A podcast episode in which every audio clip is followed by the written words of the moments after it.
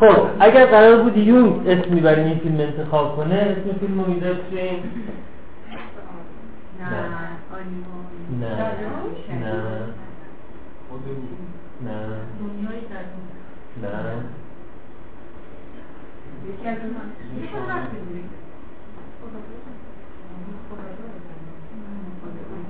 ناخداگاه جمعی. خب این این در واقع نسبت استعاری داره یه مفهوم خیلی مهمی رو که در زندگی ما حضور داره رو بهش اشاره می‌کنه و اون مفهوم collective unconscious یا ناخودآگاه جمعی هست.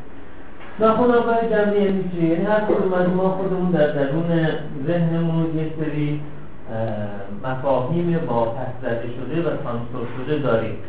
به اون میگن ناخداگاه شخصی یا personal unconscious. خیلی ما اینو دیدیم تو خودمون و دیگران. من نمونه های خیلی زیادی از مراجعین هم دارم که ناخداگاه شخصیشون توی زندگیشون تاثیر می‌ذاره. در خودشون نمی‌دونن چه چیزی در زندگیشون تاثیر می‌ذاره. مثلا یه خانم استاد دانشگاه 65 ساله صحبت از این می‌کرد که سالهای ساله که با اینکه استاد دانشگاه هست ولی هر جا که در یک مجلسی مهمانی همایش هست خودش میره یه جا قایم می‌کنه. اگه مجلس مهمانی مثلا نهاری هست پشت ستون انتخاب می‌کنه بشینه. یا هم این در حالی که خودش نمی‌دونه چرا باید خجالت بکشه و از چی باید خجالت بکشه. از نظر خودش و اطرافیانش آدم باسوادی بود و نقطه ضعفی هم نداشته به خاطرش باید قایم بشه. وقتی که با همین روش که همتون بلد هستیم ایشون رو به گذشته برگردوندیم و مرور کردیم بخش های از گذشته رو که فراموش کرده بود اون آلبوم عکس هایی که پنهان کرده بود در یک قسمتی از زندگی خودش. ایشون یه صحنه رو به خاطر برد که تمام این چند ده سال قایم شدنش رو توجیه می‌کرد. ایشون وقتی مثلا کلاس دوم یا سوم دبستان بود که میشه مثلا پنجاه خورده سال پیش اون موقع این موهاش به صلاح چی می‌زدن موقع موهاش مثل جور؟ شپش ها شپش می‌زده باز یاد سیاست من خب بعد ارز کنم خدمتتون که موهاش شپش می‌زنه اون موقع دیگه نمی‌دونستن که با این شامپوهای ضد شپش موها رو بشورن حل میشه مسئله اون موقع موها رو میتراشتن خب این دختر خانم وقتی که کلاس مثلا دوم یا سوم دبستان هست موهاشو میتراشن و بعد برای اینکه بچه ها سر کلاس اتومات مقصرش نکنن روسری سرش می‌کنن اون موقع به صورت معمول بچه ها تو مدرسه روسری سر نمی‌کردن. شما یادتون نمیاد.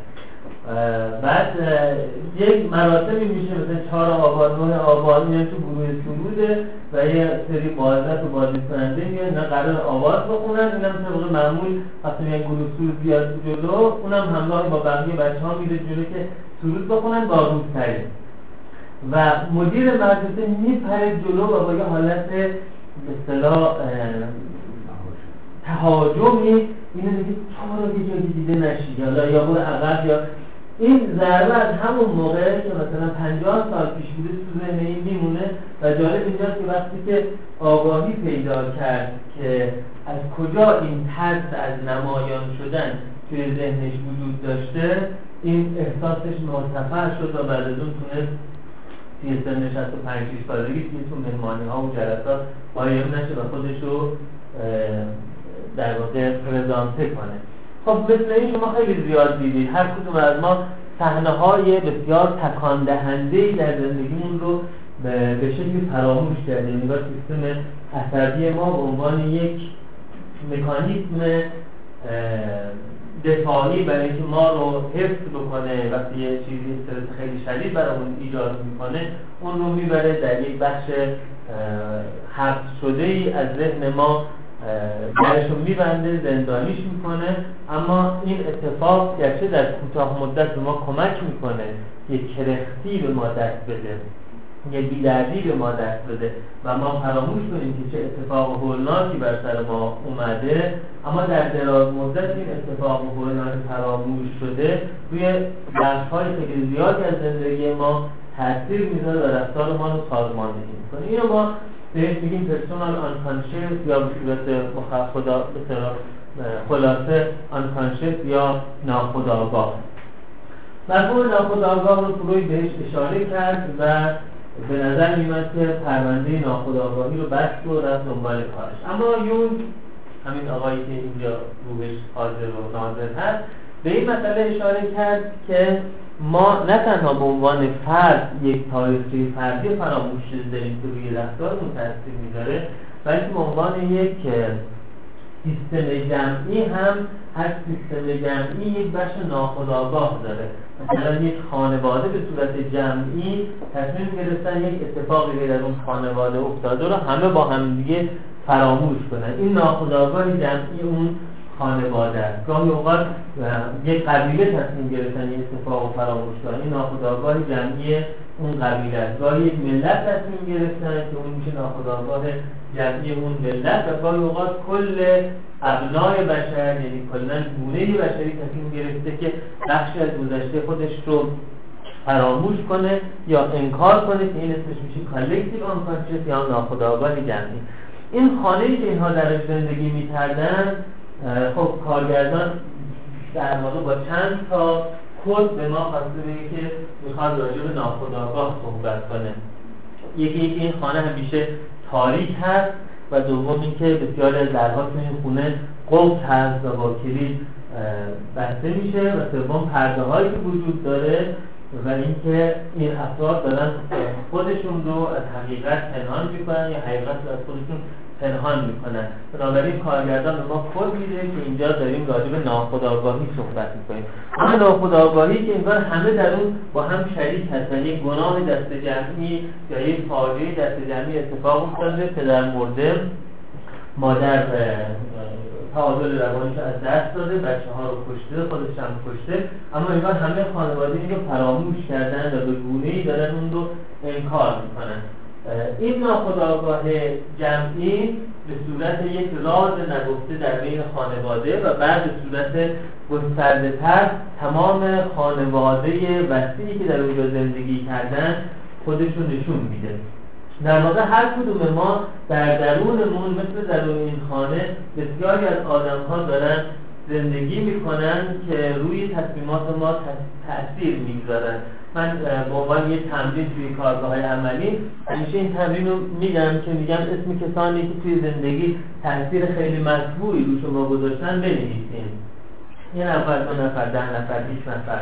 و بعد میگم که اسم کسانی که تاثیر خیلی نامطبوعی رو شما گذاشتن بنویسید یه نفر دو نفر ده نفر 20 نفر ممکن اون آدم ها تو زندگی واقعی شما حضور داشتن ممکن اون آدم ها رو توی فیلم سینمایی دیده باشید یا توی تاریخ یا یک داستان راجبش خونده باشید بعد به بچه ها میگم که این افرادی که به عنوان افرادی که مطبوعن براتون اسمشون نوشتین اینها به صورت یک آدمک در خونه روان شما وجود دارن حضور دارن. انگار شما یک میثاق ناخودآگاه بستید که شبیه اینهایی بشید که دوستشون دارید.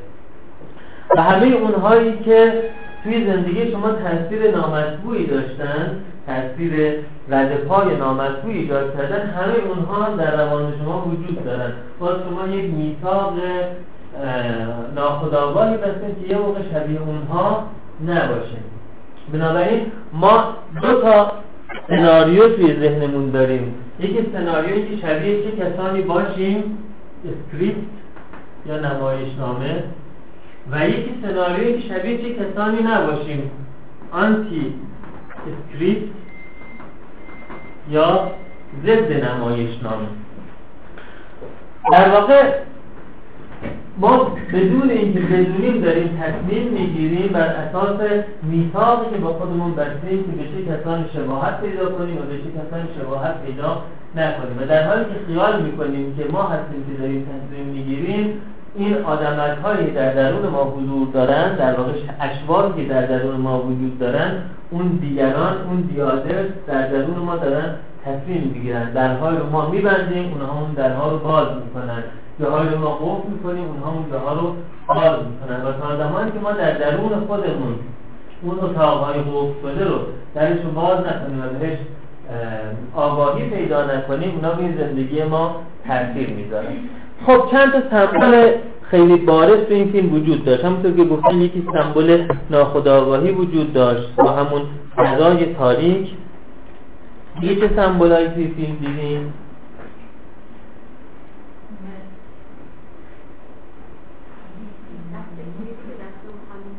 خب. چی رو می‌خواست نشون بده؟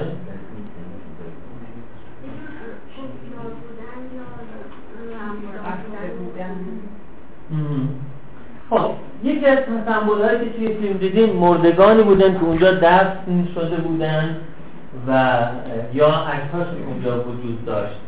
و وقتی که این خانم رو دید خانم گریس از اون خانم خدمتکارش پرسید چه کار عجیبی انجام دادن که مرده ها رو اینجوری نشوندن مثل زنده ها این یه فرایندی رو در روانشناسی و روانکاوی نشون میده که ما بهش میگیم مومیفیکیشن بعد اون خانم خدمتکار چی جواب داشت وقتی گفت چه کار عجیبی انجام شده؟ گفت وقتی ما یک کسایی رو دوست داریم و نمی‌تونیم از دست دادن اونها رو تحمل کنیم کارهای عجیب و غریب زیاد می‌کنیم. این کارهای عجیب و غریب رو در روانشناسی ما بهشون میگیم مومیفیکیشن یا مومیایی سازی. خیلی وقتها این مومیایی سازی شکل آشکاری داره.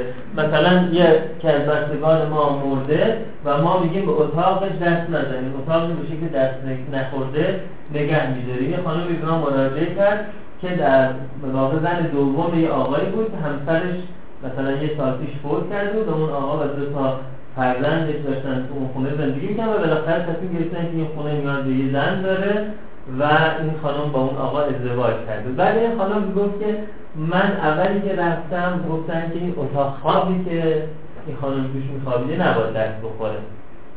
بنابراین من لباسامو جایی نداشتم بذارم. مثلا وسط اتاق یه کمد اضافه گذاشتن که من لباسامو توش بودم چون کمدای مادرشون نباید باز می‌شد نباید دست می‌خورد. من دکوراتیو اون نمی‌تونستم تغییر بدم. عکس اون خانم بعد به اون دیوار می بود که یه موقع احساس می‌کردم بهش اهانت میشه اگر این بخواد دست بخوره. میگه خب تا این حد برای من قابل تحمل بود. حالا در حال سعی کرده تحمل کنه. بعد از تو آشپزخونه می‌خواستم کابینت ها رو جابجا کنم. بچه ها با عصبانیت من گفتن داری چیکار می‌کنی؟ ظرفای مادر ما همونجور که باشه بوده باید باشه. بعد اومدم توی سالن خواستم مثلا قاب عکس‌ها رو جابجا کنم. گفتم اینا سلیقه مادرمون اون تابلو رو مادرمون کشیده. رو خلاصه من توی اون خونه من مثل یک روح سرگردانم و اون خانم تو اون خونه انگار زنده است. همین چیزی که این فیلم دیدی که چه کسی زنده است و چه کسی مرده است و اوقات اونی که مرده تو زندگی ما تاثیر بیشتری داره از اونی که زنده هست. این فرایند mummification که حالا خیلی واضح و آشکار. اما گاهی اوقات این فرایند mummification شکل‌های خیلی عجیب و غریب‌تری هم به خودش می‌گیره. مثلا مادری علت بیماری کبدی فوت می‌کنه و بعد شما می‌بینید که دخترش دچار وسواس این میشه که بیماری کبدی داشته باشه. روز در میون هفته در میون داره میره دکتر و بالاخره ماهی بار میره آزمایش کبدی میره. انگار روح مادر که بیماری کبدی داشته بخش از کالبد رو اشغال می‌کنه و او علائم بیماری کبدی پیدا می‌کنه. گاهی اوقات حتی این ماجرا از یه ماجرای سوماتوفور و شبه فراتر میره و انگار از طریق اون سیستم سایکونورو ایمونو اندوکرینولوژی یعنی سیستمی که تبدیل می‌کنه تخیلات ما رو به در واقع پیامبران یا ترانسمیترهای بدنی و روی بدن ما تاثیر می‌ذاره گاهی این اتفاق میفته و بعد شما در اون خانواده واقعا این بیماری بعد از اینکه یه نفر که خیلی عزیز فوت می‌کنه اون بیماری ادامه پیدا می‌کنه. و گاهی اوقات شما می‌بینید بعد از فوت یک مادری مثلا تیکی که اون مادر داشته یا سلطه که اون پدر داشته توی فرزندان شروع میشه تکرار شدن. یه اصطلاحی با در روانشناسی داریم به احساس گناه بازماندگی که فرد یه جوری احساس می‌کنه این که چرا من باید زنده باشم و اون بمیره بعد بعد برای تاوان ناخداگاه این که او از دست رفته و من زنده هستم بیماری و دردهای او رو به خودش جذب می‌کنه.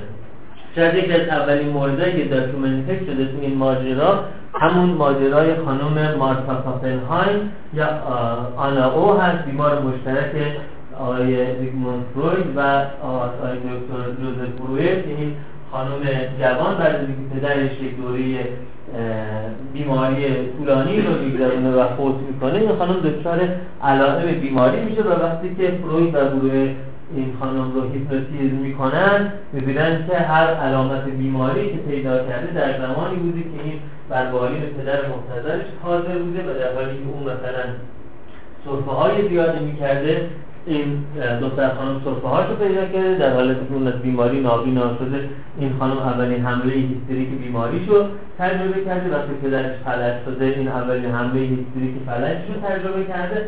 و در واقع ما انگار با احساس گناه بازماندگی گاهی اوقات کسانی رو در درون خودمون مومیایی می‌کنیم و حفظ می‌کنیم. گاهی اوقات خانواده برای این مراسم نمادین مومیایی کردن یه نفر رو انتخاب می‌کنه. یعنی ناخداگاه خانوادگی یه فردی رو که این پدر بزرگ از دست رفته این فرد در گذشته شباهت داره به اون اسم مینامه انگار در به شکلی اون فرد رو کاندید می‌کنه که تو باید این نقش رو ادامه بدی. شاید خاطرتون باشه که قدیما نوع اول رو اسم مثلا پدر بزرگ یا مادر بزرگ رو روش میذاشتن و ممکنه که وقتی این نوع دو سه ساله هر چهار پنج ساله بارها بارها رو از دیگران میشتید که این چقدر شبیه مرحوم بابا بزرگش هست. مثل اون چشم حقوش مثل اون فکر می‌کنه. در واقع خانواده چه می‌دونستن و چه نمی‌دونستن که اول نمی‌دونستن با گفتن این حرفها او رو داشتن کاندید می‌کردن که تو باید زندگی به سبک پدر بزرگ تو ادامه بدی. آرزوهای دست نیافته او رو ادامه بدی. ترسهای او رو داشته باشی. ریسک های رو داشته باشی سلیقه های رو داشته باشی و این فرد به جای خودش زندگی کنه به عنوان یک کالبدی که روح فرد از دست رفته رو در خودش داشت زندگی می‌کرد. باز در یه بخش از فیلم دیدیم که این دختر بچه در حالی که لباس عروس به تن داشت در درون کالبدش یک پیرزن حضور پیدا کرده بود. خب سمبولیک این صحنه از فیلم رو بررسی کنید چرا لباس عروس؟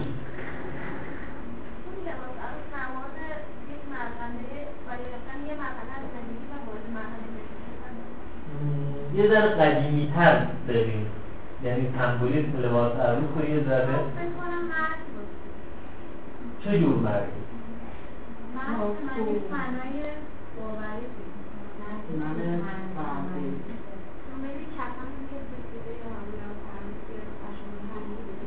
مردی؟ من دیگه چرا لباس عروس سفید و پاکه بکره خب یعنی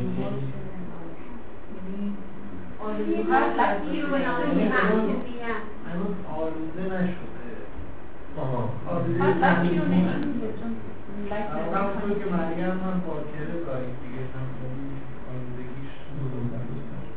خب ببینید این لباس عروس باید ببینید که نظر تاریخی چرا تن چه کسانی می‌شد. در زمان گذشته دخترانی که قرار بود که در معبد قربانی بشن لباس عروس به تنشون می‌کردن. در خدایان نیاز به قربانی داشتن. از تنگاهی باید فرد قربانی می‌شد. این فرد قربانی باید مثل همون اسطوره قربانی حاویل و قابیل بود که حاویل که اسطوره که قربانیش قبول شد یک چه خیلی علی هیکلی رو برده بود که مورد قبول قرار گرفت. زمانی که قرار کسی قربانی خدایان بشه باید اون بینفس باشه باید اون پاک باشه باید اون تازه باشه. چیزی که دستکاری شده و دستمالی شده هست اون به درد هدیه به خدایان نمی‌خورد. بنابراین در اقوام گذشته تو دوره هلنیسم وقتی که برای قربانی کردن دختری رو انتخاب می‌کردن اون دختر علاوه بر اینکه باید دوشیزه می بود باید به عنوان سمبل دوشیزگی و آلوده نشدن لباس سفید هم تنش می‌کردن. که خدایان کاملا چه اونهایی که عمیق نگاه می‌کنن چه اونهایی که سطحی نگاه می‌کنن خیالشون راحت باشه که این هدیه که انسان ها براشون اردن هدیه دست نخورده و چیزی دست دومشون نمی‌خواد به چی میگن روغن ریخت نزد مزار امام دادن که اتفاقی نمیفته الان هم بعضی از جاهای دنیا هنوز این معابد هلنیست باقی هست. مثلا اگر ارمنستان تشریف بردیم نزدیک یروان یا ایروان یه معبدی وجود داره مثل معبد گارنیک که اونجا اگر تشریف ببرید می‌بینید که وسط تخت معبد سوراخه و بعد یک چاله ای مثل این چاله سرویس مال ترویز روغنی اون وسط دقیقا زیر اون سوراخ وجود داره و اونایی که اونجا راهنما هستن به شما میگن که انسان ها رو میبردن سرشون میذاشتن سر این چاله سرویس به اصطلاح تر میبریدن و خونشون هم می‌رسه این چاله سرویس و اون سخت سوراخ بود که خدایان از اون بالا مشاهده کنن و قربانی رو ببینن که قربانی میشه. این قربانی کردن بر اساس چه چیزی صورت می‌گیره بر اساس اینکه هر وقت که در بین مردم یک فقری یک قحطی یک گرسنگی یک بحران اقتصادی یک سونامی اتفاق میافتاد اونا اعتقاد داشتن که خدایان غضب کردن این اعتقادی که الان هم هنوز خیلی جاها وجود داره دیگه. مثلا بند زلزله آمد یکی از مراجع تقلید گفت که این به خاطر گناه زیاد شده و باید برن مردم مثلا توبه کنن. یا اینکه اون آقایی که امام جمعه موقت تهران هست آقای صدیقی گفت که زلزله به خاطر بیهجابی زنانه. برحال این باور که هر اتفاق نامطبوعی که میفته در تاوان گناهانی که انسان ها انجام میدن. این باور چند هزار سالی هست. وقتی که یه بیماری یه حسره یه سل یه چیزی اپیدمی می‌شد میپذیرفتن که ما گناه زیاد کردیم. حالا چه باید بکنن؟ باید فردی قربانی می‌شد تا اینکه خدایان خشمشون فروکش کنه. دکتر محمد علی دکتر محمد رضا شفیعی کتکنی یک شعری داره کسی به کامل این معبد شگفت نگفت بخور آتش قربانیان پی در پی هنوز خشم خدا را فرو نیاورده. قربانی برای این بود که خشم خدایان فروکش کنه. خب این لباس عروض در واقع لباس اون قربانی بود. بعد از اون که دیگه یه ذره کشتن آدم ها تختر شد برای خود آدم ها کشتن فرزندان بیگناه شد. این مراسم به شکل سمبولیکی اجرا شد. حالا اینکه به جای یه نفر رو پر ببرن و خدایان در آسمان او رو ببینن کسی که قرار بود که بکارتش برداشته بشه بکارت او رو تقدیم می‌کردن به خدایان. منتها چجوری تقدیم می‌کردن؟ خدایان نمایندگانی در زمین داشتن که همین کیا بودن؟ همین کهنه بودن دیگه کاهن ها و کشیش ها و آخون ها نمایندگان خدا در زمین بودن. بنابراین وقتی دختران قرار بود که بکارتشون برداشته بشه شب اول رو باید در معبد میخوابیدن و در اختیار نمایندگان خدا در روی زمین یعنی کاهن ها قرار می‌گرفتن. بنابراین این لباس سفیدی که اون دختری که قرار بود قربانی بشه تنش می‌کردن در همون لباس سفیدی شد که تن عروس کردن. خب اینجا ما یه اصطلاحی داریم در روانشناسی به اسم scapegoat یا چی؟ بز فراری. scapegoat یا بز فراری بعد از اینکه در بنی اسرائیل اسطوره ابراهیم که به جای اینکه اسماعیل رو قربانی کنه قرار شد یک بز یا یک گوسفندی رو قربانی کنه این اسطوره رو گذاشتن. به این نتیجه رسیدن که حالا به جای اینکه انسان قربانی کنیم حیوان قربانی می‌کنیم. وقتی دوباره سل و حسلو و سونامی و بحران اقتصادی زیاد می‌شد یک کیف پولی رو یک صندوق پولی رو میچرخوندن بین قبیله. هر کس به گناهانی که فکر می‌کرد داره دست می‌کرد تو جیبش یک پولی تو اون مینداخت. بعد این پول هر چقدر که می‌شد باش گوسفند میخریدن. این گوسفند ها رو فراری می‌داده این گوسفند فرار نمی‌کرد. بلکه خودشون این گوسفند رو وسط صحرا رها می‌کردن و بار گناهانشون رو روی این گوسفند ها مینداختن و این گوسفند ها رو گرگ می‌خورد دیگه وقتی چوکان نداشتن. خدایان دلشون خنک می‌شد که بالاخره با گناهایی که اینا کردن بابتش یک مجازاتی شدن و بعد دیگه حسو و سل و سونامی و بحران اقتصادی مرتفع می‌شد. خب در این فیلم دخترکی که لباس عروس داره تبدیل به پیرزن میشه پیرزن نمود نماد یک کهنسالی هست به قدمتی هست و در واقع داره میگه که این دخترک اسکیپگوت یک خانواده کهنسال شده. انگار نسلا در نسل دارن یک بخش از خودشون رو به دوش این دخترک میندازن که این دختر اون رو نمایندگی می‌کنه. پس دختر کشته میشه به واسطه تکلیفی که خانواده رو دوش اون انداخته. خب دیگه چه سمبولیزمی تو این فیلم وجود داشت؟ پس دختر نماینده روح کهن این خانه هست. این خانم همیشه فانوس و انجیل در دست داشت به نحوی. فانوس و انجیل رو شما سمبل چی می‌دونی؟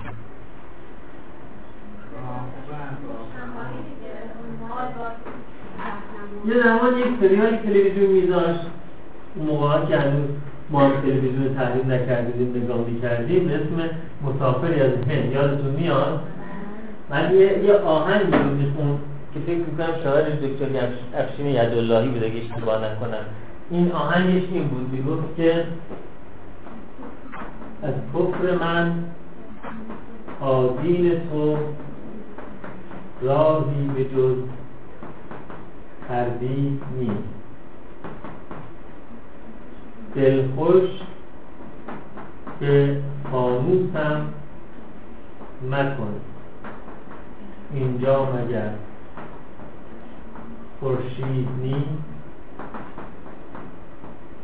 خب من وقتی این فیلم دیدم خیلی برام جالب بود که ما گاهی اوقات خودمون جلوی خورشید پرده می‌کشیم و بعد به فانوس اکتفا می‌کنیم. به خصوص اینکه این خانم علاوه بر فانوس قفل کلید هم دستش بود و علاوه بر اون انجیل هم دستش بود به نحوی داشت نشون می‌داد که ما وقتی حقیقت بزرگ رو نمی‌تونیم بفهمیم اون حقیقت بزرگ رو میایم فرو می‌کنیم تا حدی که برای ما قابل فهم بشه. بعد وقتی اون حقیقت بزرگ فروکاهیده میشه در حدی که قابل فهم بشه اون حقیقت از یک پارچگی خودش خارج میشه از اینتگریتی و تمامیت خودش خارج میشه. فرض کنید که من و شما بخواید در این کمد جا بدید خب مگه که سرمو بکنید اینجا بذارید بعد مثلا پاهامو بکنید اینجا بذارید دستامو بکنید اینجا بذارید بعد همه من در واقع اینجا وجود داره. ولی اون همه دیگه یک پارتی و تمامیت نداره. بلکه مصله شدن. ما انسان ها هم وقتی نمی‌تونیم با تمامیت حقیقت که اینجا به صورت خورشید بیان شده ارتباط برقرار کنیم و میترسیم از اون به تصور می‌کنیم که ما رو میسوزونه به این خاطر تصمیم می‌گیریم که اون حقیقت رو چنان تکه پاره بکنیم که اون حقیقت تکه پاره در مخ محدود ما بگنجه. وقتی این کار رو می‌کنیم حقیقتی که یک پارچه وقتی هست در یک وضعیت وحدت و تمامیت و یک پارچگی قرار داره و عمل کرد داره وقتی تکه پاره میشه اولا مرده میشه اون حقیقت و ثانی از این که یک پارچگی خودش از دست میده و بخشهایی از اون و بخشهایی از اون دچار تعارض و تضاد میشن. وقتی که این بچه ها به تضادهایی موجود در انجیل اشاره می‌کردن که این تضادها صرفا در انجیل وجود نداره. در تمام که ادبیاتی که سعی کردن جهان فراتر از فهم ما رو فرو بکنن تا قابل فهم بشه این تعارض ها این پارادوکس ها این کانفلیکت ها توش وجود داره. چرا وجود داره؟ به خاطر یه حقیقت بزرگی رو ما تکه کردیم و وقتی تکه شده اجزای که در وحدت با هم باشن در تضاد و تعارض با هم قرار دارن. خب این بچه ها این قدرت اجازه تردید رو به خودشون میدن که به این تعارض ها اشاره بکنن و بگن این گزاره کتاب مقدس با این گزاره کتاب مقدس با هم نمی‌خونه. اگر این درسته نمی‌تونه درست باشه و اگر این درسته نمی‌تونه درست باشه اینا با هم دیگه تعارض و تضاد دارن. یعنی کسی که دوست داره که بتواند جهان رو بفهمه در مغز کوچیک خودش بگنجونه اون رو این رو تیکه پاره می‌کنه و میگه حتما همین درسته. خورشیدی که سوزاننده بود ما رو یاد اسطوره چی میندازه؟ ایکاروس ایکاروس اگر خاطرتون باشه اسطوره یونان باستان بود که در یک قلعه در وسط یک جزیره زندانی بود و بعد کسی او یاد داد که با موم برای خودش بال بسازه و از پنجره قلعه فرار کنه ولی وقتی که ایکاروس پرواز کرد خورشید اون رو وسوسه کرد و تصمیم گرفت که به خورشید برسه.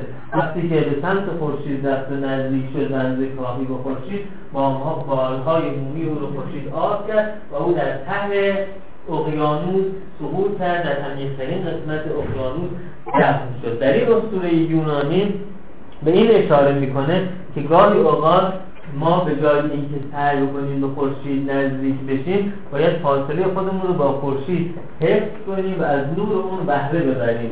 و به فکر اینکه به وصال خورشید برسیم نباشیم. در واقع کسانی که سعی می‌کنن که راز جهان رو حل بکنن و خلاف اونی که سهراب دیگه کار ما نیست شناسای راز گل کار ما شاید این است که در از گل شناور باشیم اونهایی که دوست دارن که این راز گل سرخ رو حل بکنن چون این راز در ذهنشون نمی گنجه میان راز رو به ذهن کوچیک خودشون ترجمه می‌کنن و بعد برای اون برداشتی که از اون راز دارن به دنبال راه حل می‌کردن که نتیجه این هست که به اون راه حل هم دست پیدا نمی‌کنن. چرا انسان ها دچار این مشکل هستن؟ به خاطر اینکه انسان ها براشون سخت تحمل تعلیق و تحیر. بنابراین نمی‌دانم های خودشون رو سعی می‌کنن به زور هم که شده به می‌دانم ترجمه بکنن. و وقتی که چیزی که در ذهن میگنجه رو تصمیم می‌گیرن به ذهن ترجمه بکنن اون وقت اون تبدیل به کتاب مقدس هر کتاب مقدسی خود از تعارض و تضاد و اگر که ما اجازه تردید دادن به خودمون رو بدیم اون وقت شما که دیگه نمی‌تونیم اون رو بپذیریم خب این مادر با پرده کشیدن جلوی خورشید از اینکه بچه هاش رو در خطر تعلیق و تحیر قرار بده می‌خواد حفظ بکنه. در واقع این فیلم خیلی قشنگ ما رو یاد اون جمله ژان میندازه که میگه ما انسان ها اغلب در بین خیابان ناامن و زندان امن زندان امن رو انتخاب می‌کنیم. سعی می‌کنیم در زندان بمانیم برای امنیت داشتن تا اینکه در خیابان بریم و ناامنی رو تجربه کنیم. این مادر می‌خواد بچه های خودش رو از ناامنی فضای بیرون فضای مهالود بیرون فضای تعلیق و تحیر بیرون حفظ بکنه. بنابراین اونها رو مجبور می‌کنه که در یک زندان چی باشن؟ محبوس باشن. محسن مخملباف یه تاعتی رو اولای انقلاب ساختون به اسم حسار در حسار اگه یادتون باشه تلویزیون دو اون زمان ها حسار در حسار رو نشون داد. دو تا مارکسیست مبارز بودن که در زندانی قبل از انقلاب زندانی بودن و یه دفعه دیدن که در زندان باز شده یک گروهی اومدن تو زندان و افتار روی اینها شکستن و گفتن شما دیگه آزادی می‌تونید برین بیرون. خب اونا هم همینجور میمدن مبدال میشکستن شعار می‌دادن الله اکبر الله اکبر اینجور چیزا. بعد این دوتا مارکسیست نشستن؟ با خودشون تحلیل کردن. گفتن که خب علم قاعده بعد از یک دوری کاپیتالیسم باید انقلاب پرولتاریا ایجاد بشه. و اگر انقلاب پرولتاریا بود که دیگه اینا شعارهای مذهبی نمی‌دادن چون مذهب متعلق به دوران فئودالیته است و مربوط قبل از دوره کاپیتالیسم یا اقتصاد صنعتی هست. پس عملا اینا سر ما کلا گذاشتن. اینجا یک کاسه زیر نیم کاسه که البته یک کاسه زیر نیم کاسه بود. منتها حالا در سطح اون نمایش نامه یک کاسه زیر نیم کاسه هست. و اینا در باز کردن. که ما فرار کنیم و بعد ما رو تیربار آفتن اونا همونجور تو زندان موندن. در در زندان باز. بعد بالاخره اون جوونا دوباره من الله اکبر الله اکبر سرهنگ و یک کارخونه دار و یکی دیگه انداختن تو زندان. و اینا دیدن اینا که اومدن تو زندان خب دیگه نمیشه این کاسی این کاسی باشه چون اینا بالاخره آدمای گنده ای هستن که افتادن تو زندان. گفتن نه اینا ممکنه که کلا همش فیلم باشه همش نقش بازی میشه تا اینکه دوباره اونا آمدن الله اکبر الله اکبر بدون محاکمه همین رو ادام کردن اون محاکمه های سه دقیقه اول انقلاب. یا گفتن که نه دیگه مرد دیگه نمیشه این فیلم باشه. بنابراین نشستم به فکر کردن یکی از اونها به این نتیجه رسید که خب یه اتفاق افتاده که در تئوری های ما نمیگنجید. تئوری ما این بود که باید بعد از کاپیتالیسم انقلاب پرولتاریا بشه ولی انگار که مثلا جامعه برخلاف تاریخ حرکت کرده در عقب داده. و از زندان رفت روی یکی دیگه اون اونجا بالاخره پوسید و بالاخره در پرده آخر نمایشنامه محسن مخبران نشون داد که اون دیگه اسکلت شده و از بین رفته. خب گاهی اوقات که ما جهان بیرون برای غیر قابل فهم هست ترجیح میدیم در جهان امن قابل فهم به سر ببریم. جهان بیرون یک جهان مهالودی هست. و این مادر احساس می‌کنه که وظیفهش هست در جهان مهالود و خطرناک بیرون از خورشیدی که نمیشه بهش نزدیک شد و نمیشه فهمیدش از اون بچه هاش حفظ کنه بچه هاش رو تو خونه زندانی می‌کنه. بنابراین یه کلید دستشه و اون مادر نقش زندانبان رو بازی می‌کنه. این زندان زندان باورهای ماست که هر نسلی سعی می‌کنه اون زندان رو برای نسل بعدش هم حفظ بکنه. ببینید چقدر از ترواره هایی که ما به عنوان حقایق قطعی به بچه همون انتقال میدیم چیزهایی که پدر بزرگ مادر بزرگ های ما به ما دادن به پدر مادر ما دادن اونا بعد به ما دادن و ما به بچه هامون میدیم. و چقدر از اونها هست که ما هیچ وقت سعی نکردیم نقدش کنیم هیچ وقت نشستیم بهش فکر کنیم. و اونها رو همینجوری نسل در داریم انتقال میدیم. و اون کلیددار اون قفل که هر کدوم ما برای نسل بعدیمون. این مادر بچه رو زندانی می‌کرد توی اتاق و در رو بهشون قفل می‌کرد. خیلی چیزها رو من از بچه خودم یاد گرفتم که شاید علتش بود که خیلی سعی نکردم در محکم بروشون قفل بکنم و اونها از در رفتن بیرون و برای من چیزهایی تعریف کردن که من اولین بار فهمیدم که خب من اون چیزها رو به خاطر قفلی که نیاکانم زدن به در افکارم نتونستم بفهمم ولی اونا تونستم بفهمن. این پسر من که الان کلاس سوم دبیرستانه کلاس پنج سالش بود سه سالش بود فکر کنم. هنوز سواد نداشت یعنی. یه روز اومد ما طبقه پایین خونه پدرم زندگی کردیم. یه روز بودو بودو در حال یه چیز رو قایم کرده بود اومد تو و گفت بابا این اینجا قایم کن. دیدم یه تیکه روزنامه بریدن. گفتم برای چی اینو قایم کنم؟ گفت که این اگه تو خونه اینجا قایم کنی دوز نمیاد خونم. چجوری نمیاد؟ گفت مامان بزرگ گفته این برای اینکه دوز نیاد خونم. بعد نگاه کردم دیدم یک قسمتی توی روزنامه هشدارهای پلیسی و نوشته بوده راه های پیشگیری از اینکه دوز بیاد خونتون وقتی مادر بزرگی بهش گفتیم برای اینکه دوز نیاد خونمون اون فکر کردیم یه خاصیتی داره که جلوی ورود دوز رو می‌گیره. یواشکی فکر کردیم مادر بزرگش کنست باشه و حاضر نباشه بخشی از این حرز محافظ رو در اختیار قرار یواشکی وقتی که مثلا مادر بزرگش دستشویی بوده یه تیکه از کنده بود و فرار کرده بود که چون خونه ما این داشته باشه. من وقتی نگاه کردم دیدم که در حالی که ما داریم به این ماجرا میخندیم چقدر همه ما این اتفاق رو در واقع میپذیریم و انجام میدیم. همه ما تکه های از یک کتاب که قرار بوده راه های جلوگیری از پیشگیری از ورود دوز باشه اونم دوزهای 1400 سال پیش 2000 سال پیش. که دیگه حالا دوزداش هم عوض شدن پلیساش هم عوض شدن دوزگیراش هم عوض شدن. همه ما تکه های از این کتاب ها رو می‌بریم بالای اون چی ماشینمون می‌ذاریم یا به قنداق بچه میبندیم. دقیقا همون اتفاقی که همه ما بهش میخندیم وقتی یه بچه انجام میده و من متوجه شدم که چقدر در واقع در ذهن ما رو کردن که ما این کار رو هر روز انجام میدیم. خیلی از ما و حتی روشنفکران و تحصیل کرده های ما و هیچ وقت به خودمون نمیخندیم. این چیزی که شما میفرمایید خاصیت پارادایمه.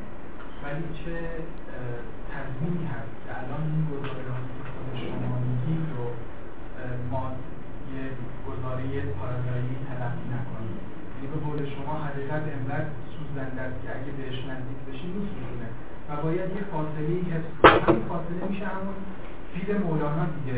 یکی خورتونش رو می‌گیره یکی پاهاشو یعنی هیچ فرقی نداره اینجا. ما ملاکی نمی‌تونیم ارائه بدیم که بشه اون رو از اون جهل یا ما رو از این علم نجات بده.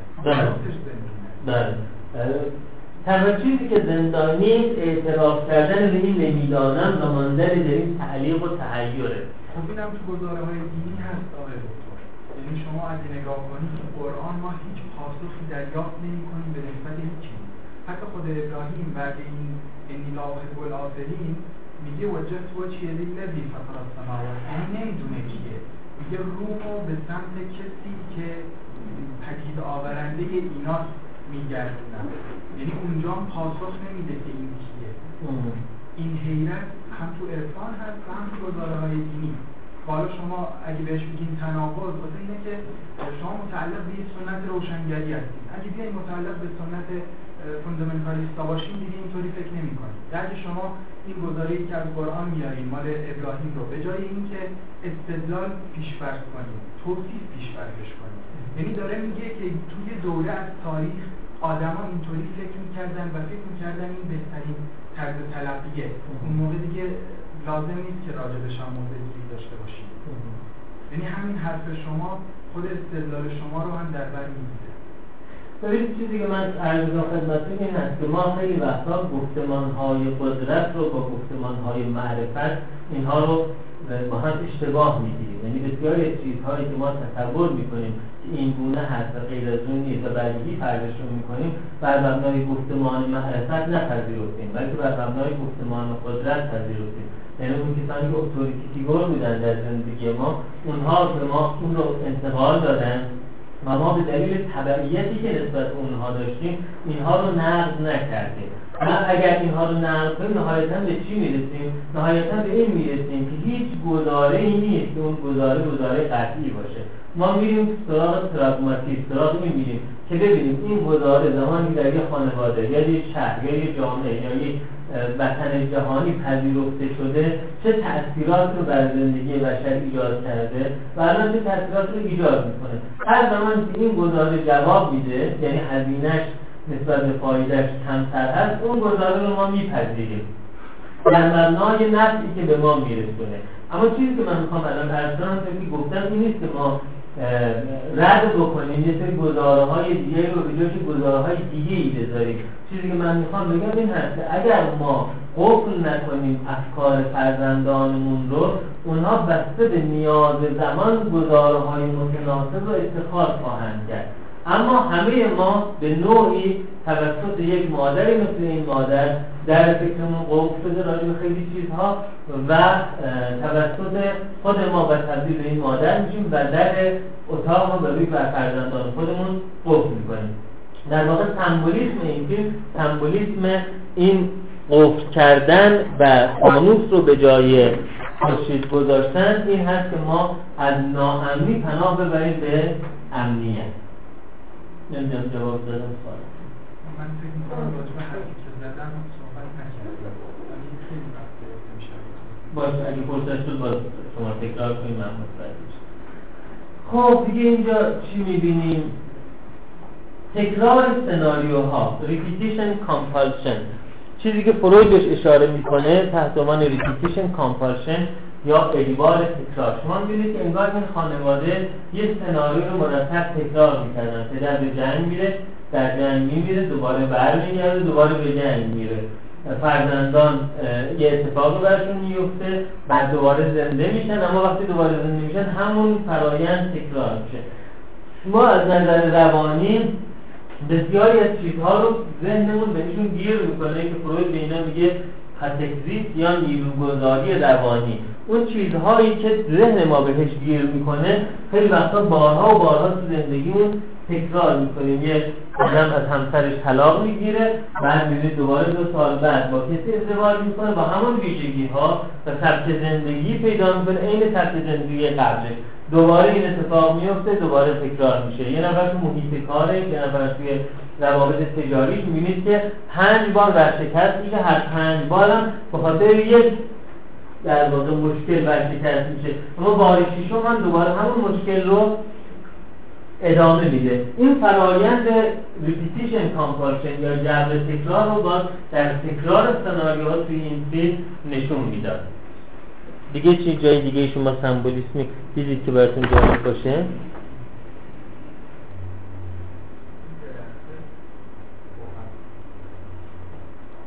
خیال می‌کنم این نمونه نمود مثلا درخت زندگی که زیرش قبر هست یعنی قبر چی رو نشون میده؟ نشون میده که بدن آدم ها اونجا دفن شده و ریشه درخت از اون تغذیه می‌کنه و مرگ و زندگی در هم دارن میچرخن. باز نشون میده که اون کسانی که به نظر میاد که در گذشتن و زیر که رفتن اونها زندگی ما داره از گزاره های اونها از نگاه های اونها و از زندگی اونها تغذیه می‌کنه.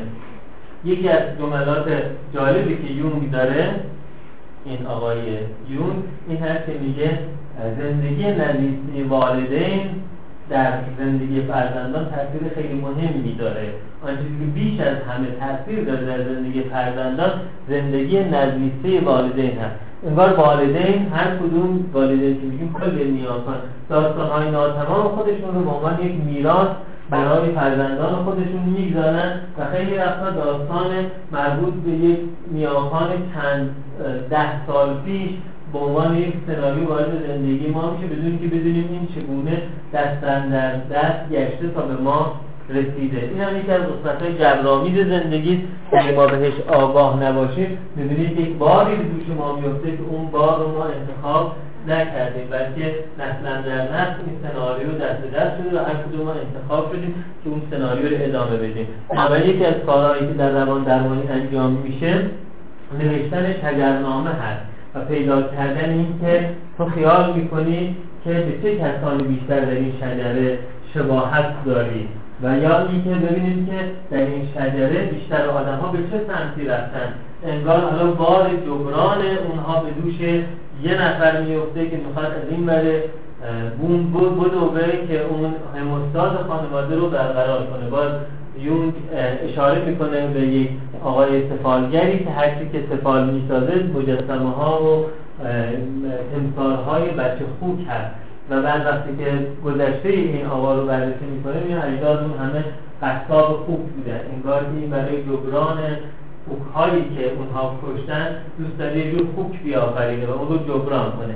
این نگاه کنیم که چقدر از بخش های زندگی ما تکرار چیزی که دیگران ناتمام گذاشتن و اون رو به گردن ما انداختن. چقدر پدرها و مادرها که آرزو داشتن دکتر بشن و این آرزوی دکتر شدنشون رو خواستن بچه هاشون انجام بدن چقدر پدرها و مادرها که آرزو داشتن پیانو داشته باشن و بعد پیانو برای بچه هاشون خریدن و اون رو اجبار کردن که باید پیانو بزنی میلتون اریکسون در کتاب نقص درمانی خودش خانواده رو ذکر می‌کنه که پیانو برای بچهشون می‌خرن و اجبار می‌کنن که تو باید پیانو بزنی. و اون بچه برای اینکه پیانو نزنه ناخونهای خودش چنان از ته می‌گیره که وقتی پیانو می‌زنه تمام کلیدهای پیانو خونی میشه. اما خانواده همچنان اصرار می‌کنن که حتی اگر که پیانو خونی بشه تو باید این پیانو زدن رو یاد بگیره چون که اون پدر خودش آرزو داشته که بشینه پیانو بزنه. زندگی وکالتی یا بایپروکسی یعنی هر کدوم از ما ممکنه در بخش از زندگی خودمون که ناموفق بودیم وکیل بگیریم که اون وکیل زندگی ما رو ادامه بده. وقتی که یک کودکی داره پیانو می‌زنه یا آواز می‌خونه یا نمره بالایی می‌گیره شما به چهره ها نگاه کنید. اونی که بیش از همه چهرهش که گفته میشه از اون کودک به عنوان وکیل آرزوهای خودش داره استفاده می‌کنه. و وقتی که اون بچه مقاومت می‌کنه و پیانو نمی‌زنه یا اون بچه مقاومت می‌کنه و حاضر نیست کنکور بده به قیافه های اطرافیان نگاه کنید. اونی که بیش از همه راهش در هم میره اون هست که تصمیم داره وکیل بچه رو وکیل آرزوهای خودش بکنه و از اینکه او شانه خالی کرده زیر وکالت اون دلخور هست در در واقع بیش از همه دوست داره تنبیه بکنه این رو. گاهی اوقات درمانگران هم مثل پدر و مادرها میشن. یعنی بازی های ناتمام خودشون رو با این پروکسی به دوش درمانجوهای خودشون میندازن و کاری که خودشون باید در زندگیشون انجام بدن ولی شهامت این رو نداره که اون هزینه رو بپردازن فرزند خانده های خودشون یعنی مراجعین خودشون رو به اون سمت حل میدن ناخداگاه که همون معمولیت اونها در زندگی خودشون انجام بدن. خب تا اینجا صحبت سوال بله.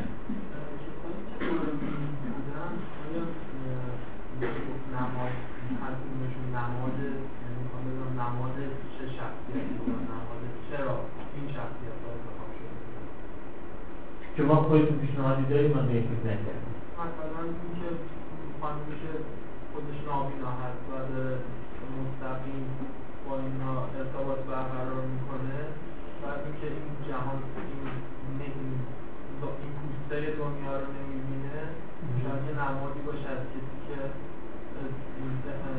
دور مونده از این پوسته ظاهری و تونسته یه قدم به واقعیت نزدیکتر بشه. در مورد اون من خودم مثلا یه همچین چیز حالا خیلی قشنگ در واقع همون اصل عدم قطعیت هایزنبرگ رو می‌بینیم که در فیزیک مطرح شد و بعد روی فلسفه خیلی تاثیر داشت. می‌دونید که هایزنبرگ فیزیکدان آلمانی در اصل عدم قطعیت خودش میگه ما نمی‌توانیم همزمان هم طول موج و هم مکان یک ذره رو تعیین بکنیم.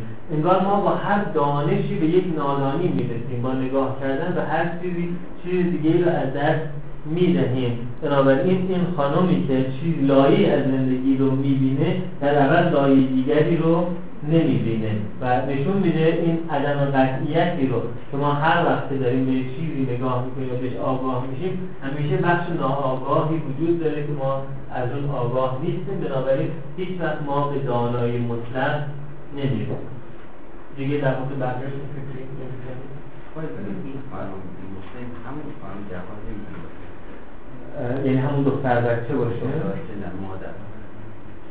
این خانم مادر باشه؟ چطور اینجور به فکرتون رسید که ممکنه این باشه؟ به نظر من آره حتی آرایش موشون خیلی مشابه. مم. رنگ مو و آرایش مو. یعنی اون خانم در قالب این در آمده و ایشون الان زندگی گذشته شد. داره داره روایت بازنمو می‌کنه. چون که چشمش به حقایق بسته.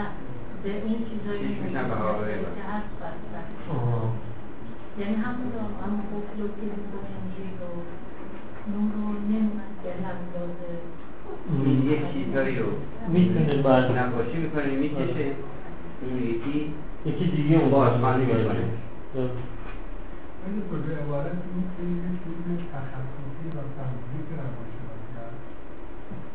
من برداشتم این هست که این اینا همه سمبولیکه. یعنی اساسا این فیلم در مورد زندگی بعد از مرگ به تعبیر ادیان نیست بلکه راجع به تأثیری است که اون دی یا دیگران یا نیاکان روی ما دارن می‌ذارن. یعنی کارگردان اشراف داره به روانشناسی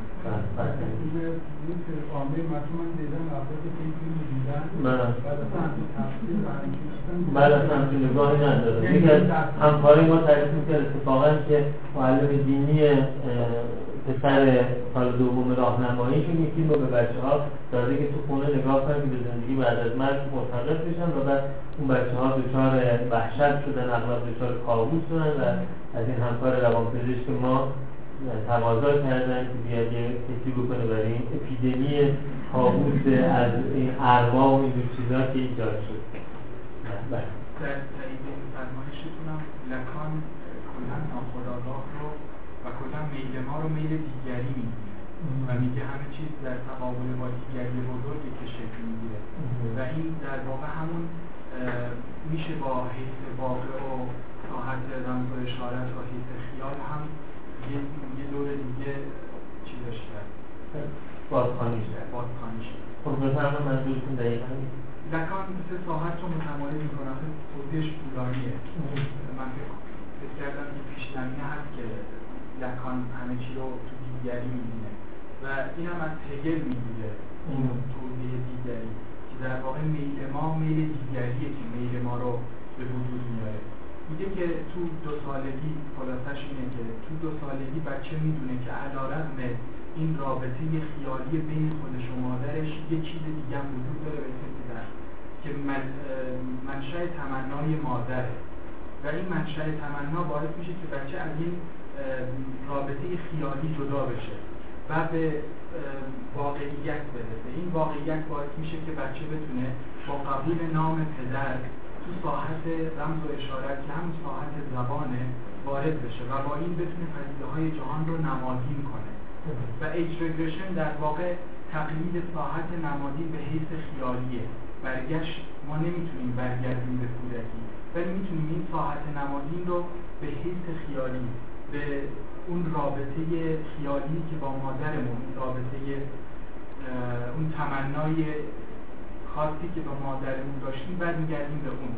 یعنی این تغییره که اون رو به وجود میاره. این فیلم ما با حیث واقع فقط زمانی روبرویم که این پرده ها میفتن حیث واقع لکان و روی هم به یه تعبیر دیگه راجبش حرف می‌زنه لکان میگه که حیث واقع چیزیه که ما فقط می‌تونیم بریم و برگردیم. نمی‌تونیم توش مکس کنیم. واسه یه. یه لحظات خاصی اتفاق میفته اگه بخوام واسه مثال بیارم مثل تجربه که عرفا دارن ما تو اون حیث واقع می‌تونیم فقط بریم مثل همین که بالاخره به یه وسیلتی دست پیدا می‌کنه که من شما رو کشتم و این متکار رو اینجوری کردم و خودم رو اینطوری کشتم. و این ساحت این ساحتی که فیلم روش داره پخش میشه حیث خیالیه که نمی‌تونه چیزها رو به صورت نمایی دریافت کنه. واسه رفرنس می‌تونم قضیه شربر رو مثال بیارم که شربر هم دقیقا تو همچین فضایی تو فضایی که فکر می‌کرد که اگه زن خدا بشه می‌تونه همه بشریت رو نجات بده. و با همین هزیان هم درمان شد. این هزیانی بود که درمانش کرد. اصطلاحا بهش میگن به اون هزیان درمانگر یه چیز سیمتوم. سیمتوم اون هزیانیه که من ما رو دور خودش میتنه و اجازه نمیده اینا از هم متلاشی بشه از این طریق هم میشه روش. حتما کارگردان به لطفا نظر داشته با توجه البته نه نظر بعد نظر خواهر به خاطر سمبولیسم آینه که توی این فیلم شما چند جای بسیار اساسی فیلم شما آینه رو دیدید کجاها آینه رو دیدین؟ بله دقیقا اون جایی که دختر بچه لباس عروس رو تو آینه دید و بعد وقتی که مادرش بهش حمله کرد و می‌خواست بکشدش در یه لحظه خودش رو توی آینه دید دیگه اون قسمت انتهای فیلم اون قسمتی که بچه ها کمد می‌رسن کمدی که بیرونش آینه بود به کار بردن آینه در نقطه اطفای فیلم ما رو به این فیلم میندازه. حتما نگاه لاکانی هم این کارگردان به فیلم داشته به قصه داشته. نگاه لاکانی این هست ما یک آینه داریم که در اون آینه خودمون رو می‌شناسیم. در واقع هیچ کدوم ما اگر هیچ خودمون رو در آینه نبینیم هیچ نمی‌تونیم شکل خودمون رو بفهمیم چی هست. اما اون آینه چی هست؟ اون آینه دی دیگران هست. ما هر چی در مورد خودمون می‌دونیم هم اطلاعاتی که دیگران به ما دادن. بنابراین اگر ما در جای متفاوتی زندگی می‌کردیم و دیگران متفاوتی اطراف ما بودن ما در مورد خودمون هم چیزهای متفاوتی فکر می‌کردیم. بنابراین این که من کیم جوابش این هست که من کیا در مورد من چی گفتن. چیزی که دوستانمون گفتن من در اینکه رو صفحه بیارم که بیشتر براتون قابل تصور بشه لکان اعتقاد داره که ما سه تا جهان داریم. یک جهان imaginary یا خیالی. یک جهان نمادین سیمبولیک. و یک جهان ریل یا واقعی. جهان سمبولیک رو زبان برای ما ایجاد می‌کنه. یعنی همین که به من میگن که تو پسر خوبی هستی یا پسر بدی هستی. خود خوب یک در یک context زبانی معنا پیدا می‌کنه و خود بد در یک context زبانی معنا پیدا می‌کنه. اگر به من میگن پسر بد ظاهر قضیه اینه که همین یک عبارت رو به من گفتن. اما در deep structure به قول چامسکی زباندان آمریکایی در دیپ استرکچر یا ساختار عمقی زبان ماجرا به این راحتی ختم نمیشه. اینکه راجع به بعد خیلی چیزها در تمام عمر من خواهم شنید. مثلا اینکه بعدها به بهش نمی‌روند. مثلا اینکه هر کس دستش نشده بده مثلا اینکه خیلی بعد آدم تغییر باشه مثلا اینکه بچه ای که دروغ گفتن بد نیست و بقیه بعدها و بعدهایی که میشه همه جمله هایی که من در تمام عمرم راجع به بعد میشنوم در زمانی که به من گفته میشه پسر بدی هستی و من در ذهن خودم این رو دنبال می‌کنم تکرار می‌کنم تمام این بعدها حضور دارن و اون تأثیر می‌ذارن بنابراین یه بخشی از جهان ما جهان سمبولیک هست که کلمه هایی که ما استفاده می‌کنیم در context زبانی بخش مهمی از جهان ما رو می‌سازن. بخش imaginary یا تخیلی تصویرهایی که در ذهن ما از یه چیزی نقش میبنده. حالا وقتی که از لاکان لاکان می‌خواد توضیح بده که من من یا ego ی من کجا قرار داره فکر می‌کنید کجا رو میگه؟ اینجا یعنی من اساسا یه چیز غیر واقع هست. یه چیز real نیست. من ترکیبی از تصاویری که دیگران در ذهن من ایجاد می‌کنن و زبانی که در یک context خاص گفته های اونها رو در یک deep structure برای من تفسیر می‌کنه و معنا می‌کنه. بنابراین یکی از مهمترین اوهام ما و توهمات ما در نظر گرفتن من به عنوان یک چیز مستقل و منتظر و جدا از مسائل دیگر. خب اشاره خیلی قشنگ کردید به ماجرای قاضی پرشربه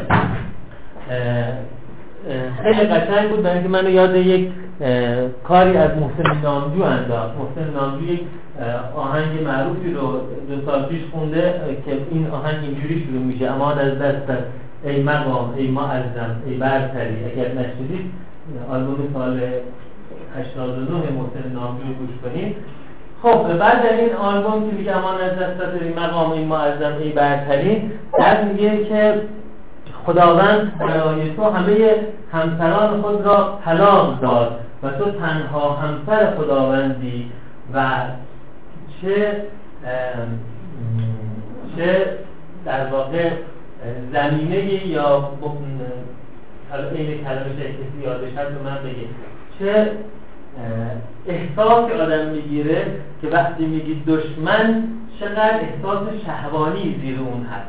خب محسن نامجو برای گفتن این شعر در واقع به نظر به همین ماجرای قاضی پلشربر بیمار فروش داشته. قاضی پلشربر که دوستمون گفتن یک قاضی بود همیشه تصور می‌کرد که یک گروهی تحت عنوان دشمن وجود دارن که دارن توطعه می‌کنن. و وقتی که مورد روانکاوی قرار می‌گیره فروید این نتیجه می‌رسه که این قاضی تمایلات همجنسگرایانه داره و چون این تمایلات همجنسگرایانه خودش رو می‌خواد با پس بزنه اون رو به اصطلاح بارونسازی رو ریاکشن فرمیشن می‌کنه و هر کس که نسبت او تمایل داره و تمایل وسال با او رو داره یا به قول دوستمون می‌خواد همسر او بشه او رو به صورت دشمن تلقی می‌کنه.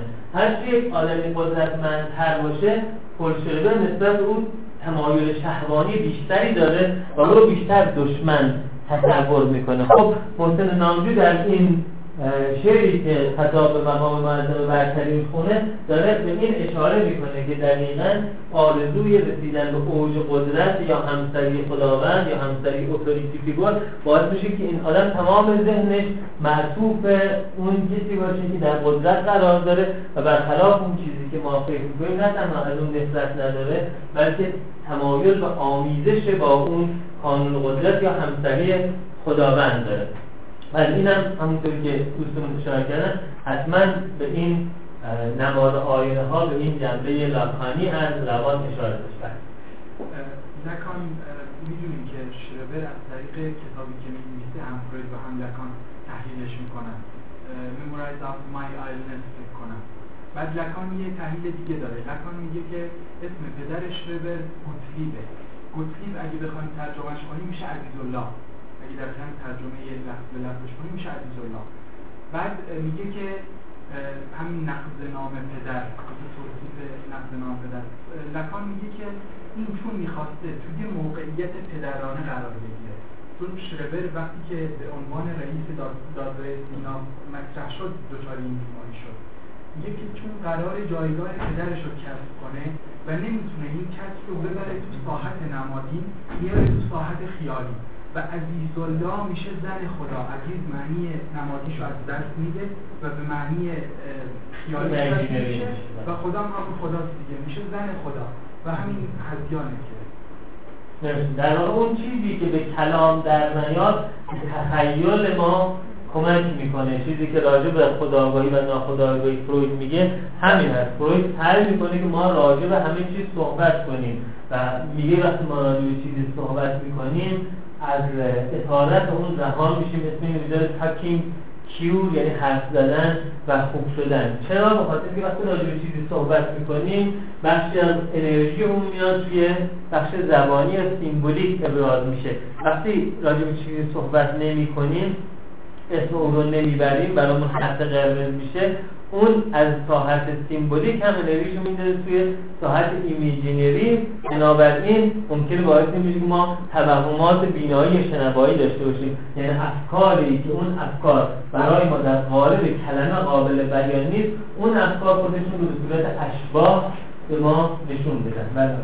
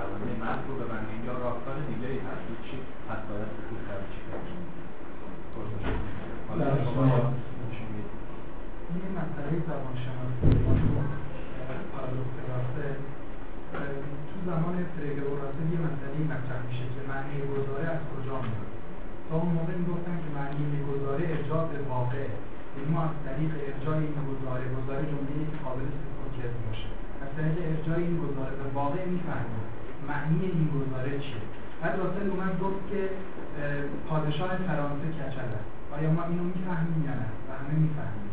گفت خب حالا فرانسه اصلا پادشاه نداره که کچل باشه. یعنی نمی‌تونه معنی گذاره به واقع مرتبط باشه. با همین اومدن چیکار کردن که تو روند تکاملیش بازی های زبانی ویتگنشتاین در اومد این که معنی هر گذاری تو بازه خاصی تعریف میشه. مثلا هفت یعنی گذاری که قبل اون 6 و بعد اون 8 تعریف شده باشه. مثل زمین فوتبال که کارت قرمز اونجا معنی داره ولی اینجا کارت قرمز هیچ معنی نداره.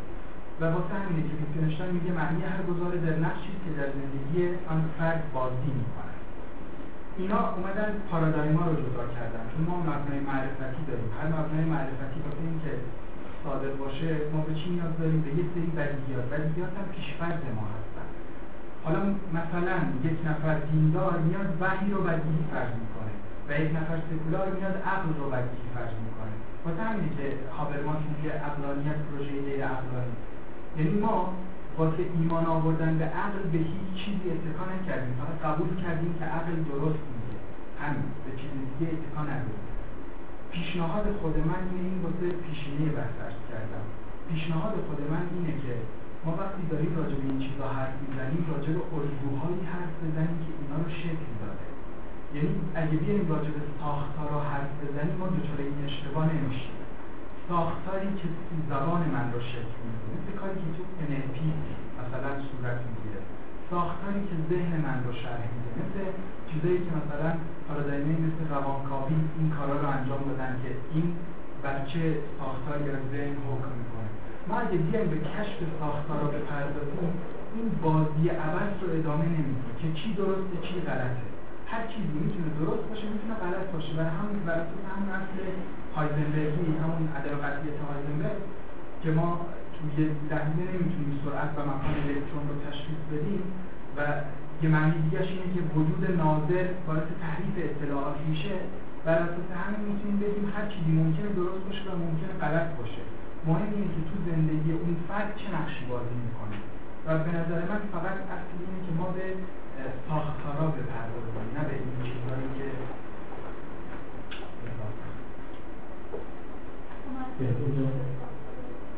از کردم مثل ساختار زبان ساختار ذهن ساختار معرفت ساختار یعنی اون چیزهایی که مثلا ما میگیم که بستر رفتار انسانی دیروسای تو شده حالا اونایی که هیچ اضافه می‌کنن من به شخصا قانع نشدم.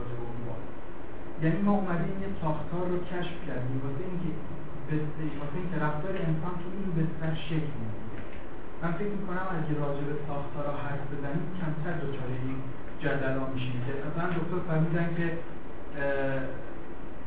الان ما می‌تونیم بگیم که هیچ گزاره یقینی نیست. درسته؟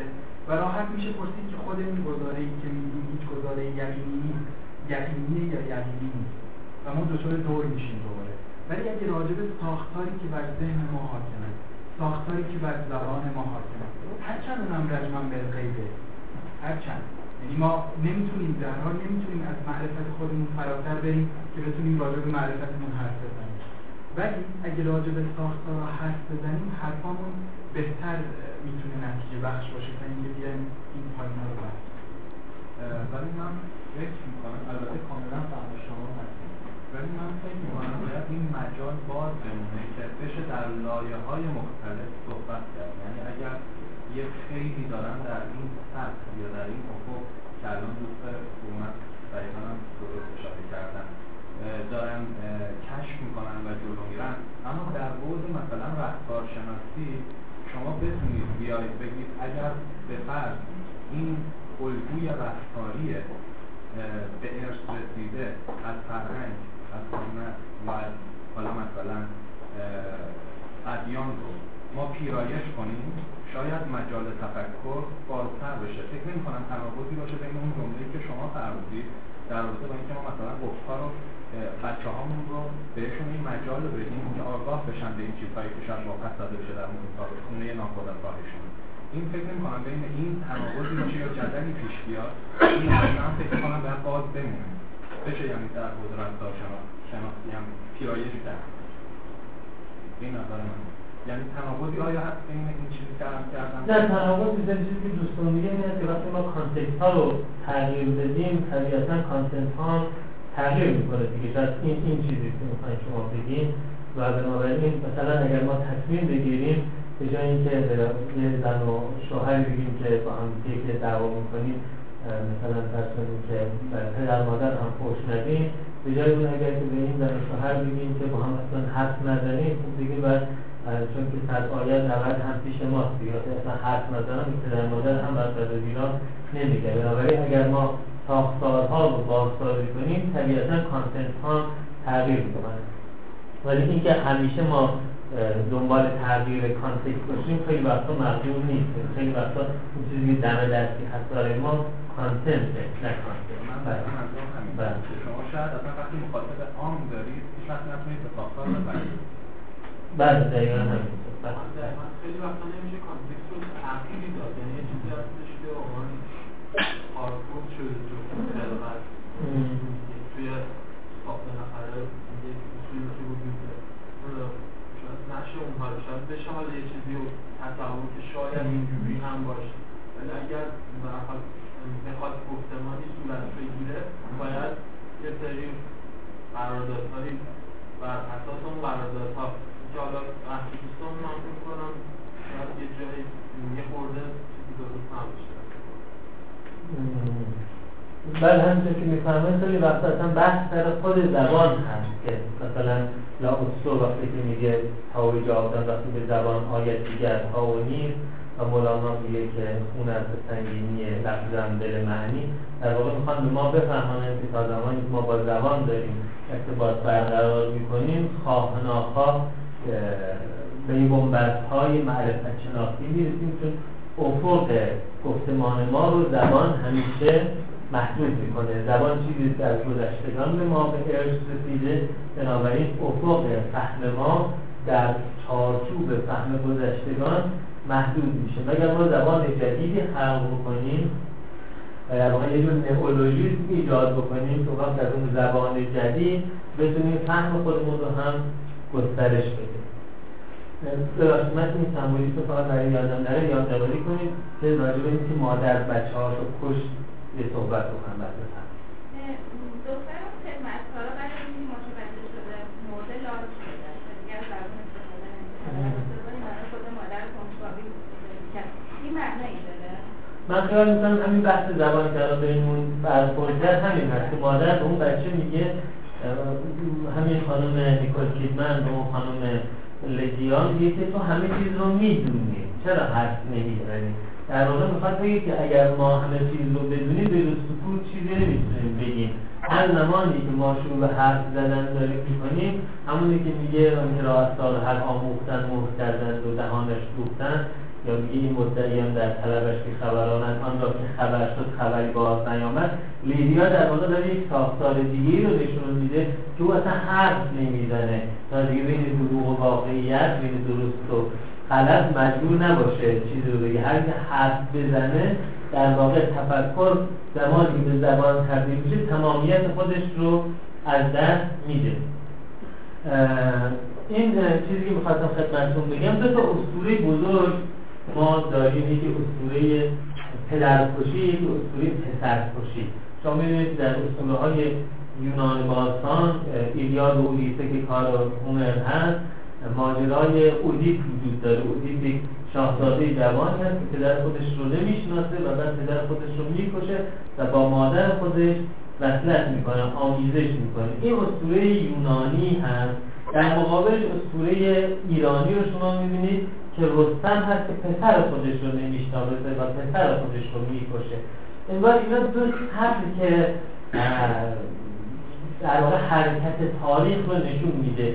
که در یک قسمتی از جهان حرکت تاریخ این هست که گذشته مرتب آینده رو می‌کشه رستم سهراب رو می‌کشه. در یک قسمتی از جهان برعکس است. آینده همیشه گذشته رو می‌کشه. فرزندان پدر مادر رو می‌خورن از اون تغذیه میشن و حرکت می‌کنن.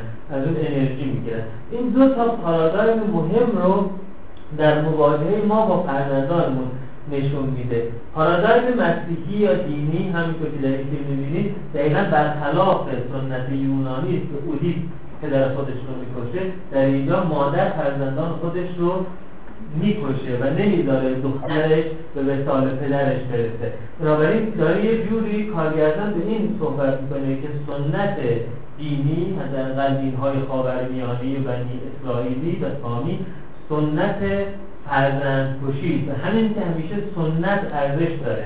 یعنی آن که ازش سن گذشته اون چیزی که ازش سنها گذشته ارزش داره این باعث میشه که قسمتی از دنیا که محدود به این پارادایم فرزند پروری باشه همیشه در حال در جا زدن باشه و اینکه گذشته هست. همیشه تعیین می‌کنه که آینده چه کار بکنه. برخلاف سنت یونانی که اوجیب پدر خودش رو می‌کشه بنابراین همیشه آینده گذشته خودش رو تحقیق می‌کنه.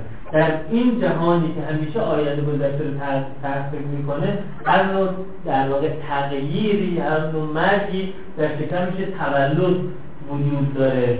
کسی کشته میشه و کسی بعدی از اون تغذیه کنه. بنابراین هر وقت که این نظام اجتماعی به یک بنبست بحران می‌رسه ما می‌فهمیم یک تولد خیلی بزرگی در کاره که یک کاربر خیلی بزرگی باید بمیره. بنابراین مثلا وقتی بحران اقتصادی در غرب پیش میاد این نوید بخش این هم که یک نظام اقتصادی بهتر و جدیدتری داره متولد میشه که برای تولد خودش باید بسیار از کاربرهای گذشتگان رو ببره.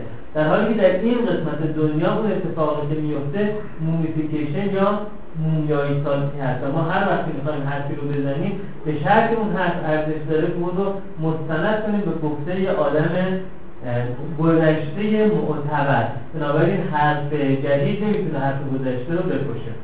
اینجا ما دو تا دنیا داریم. دنیایی که هی داره میمیره و زنده میشه و اینجا دنیایی که هی می‌خواد با هم دست و پا بزنه در همون نقطه که هست بمونه و رشد نکنه که عملا این داشت این دنیا رو نشون می‌داد این نظر کارگردانی که دنیای مذهب چنین دنیایی همیشه آینده رو داره می‌کنه بنابراین بچه ها توی این فیلم نمی‌تونستن زنده بمونن تا بزرگ بشن. تا یه سنی که میمدن بالا تا چیزی می‌دیدن که مادر نمی‌توانست ببینه ماجرا به کشته شدنشون ختم می‌شد. و نقطه عطف فیلم اونجایی بود که دختر گفت دیگه بسته.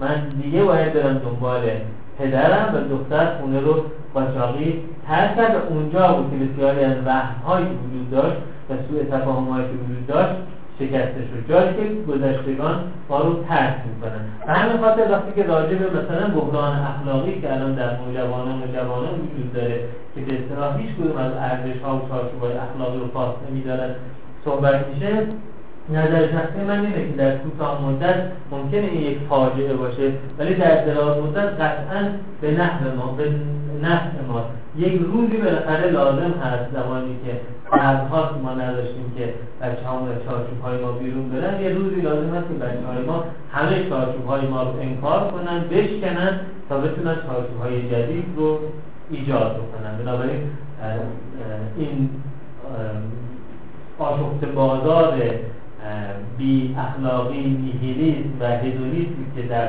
جامعه جوان ما وجود داره در دراز مدت به نفع هممون خواهد بود گرچه در کوتاه مدت خیلی از ما قربانیمون خواهیم بود و خیلی از خانواده بله.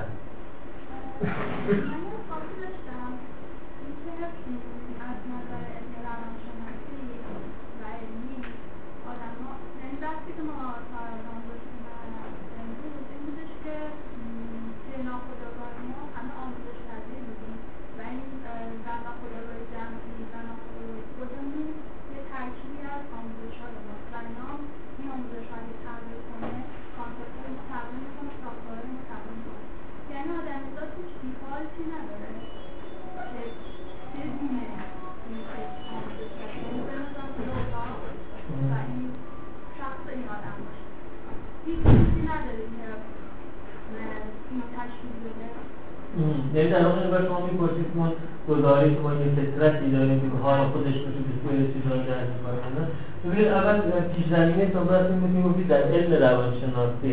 اول اینکه خود این که روانشناسی یک علم باشه راجبش کلی بحث هست. ولی اگر این پیش زمینه رو بپذیریم که روانشان در واقع خیلی اعتقاد دارن روانشناسی یک زبانه تا یک علم باشه.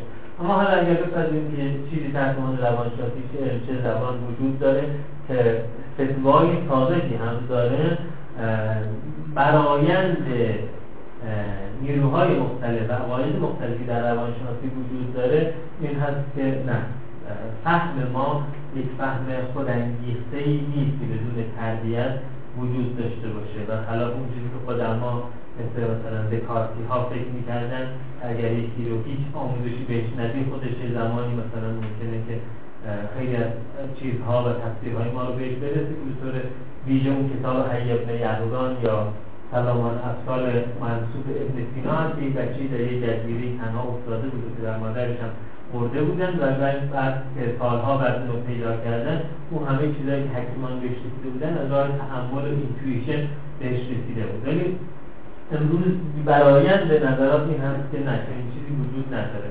یعنی اگر یه نفر تو جنگل بزرگ بشه زبان نمی آموزه و وقتی که دنیای سمبولیک براش شکل نگیره اساسا بسیاری از یعنی context تفکرش با context تفکر انسان ها متفاوته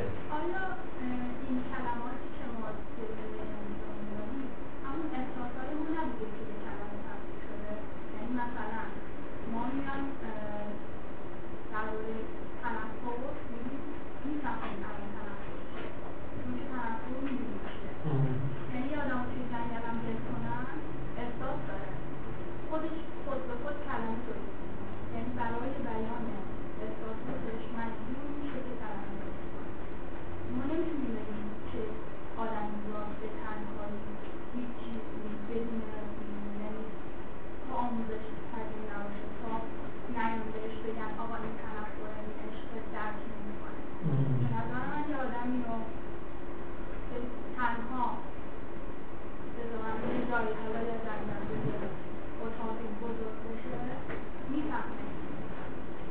ببین دیکته نوشته میگه ما اصلا زبان شخصی نداریم. زبان حاصل قرارداد بین آدم ها. پس توی این به صورت سمبولیک می‌دیدی که وقتی دور میز احضار ارواح بودن اون خانم میره بهش به سوال می‌کرد ولی خودش قادر به خوندن اون نبود. یه نفر دیگه اونجا بود که باز در حالت خوابوار نبود و اون داشت نوشتهایی رو می‌خوند. یعنی نشون می‌داد که خود این ساختار یه ساختاری که فردی شکل نمی‌گیره جمعی شکل می‌گیره. یون اعتقاد داره که انسان تا زمانی که نیمکورین چپش رشد کافی نداشت و نیمکوری راستش او رو هدایت می‌کرد اساسا به خودش ناخداگاه بود.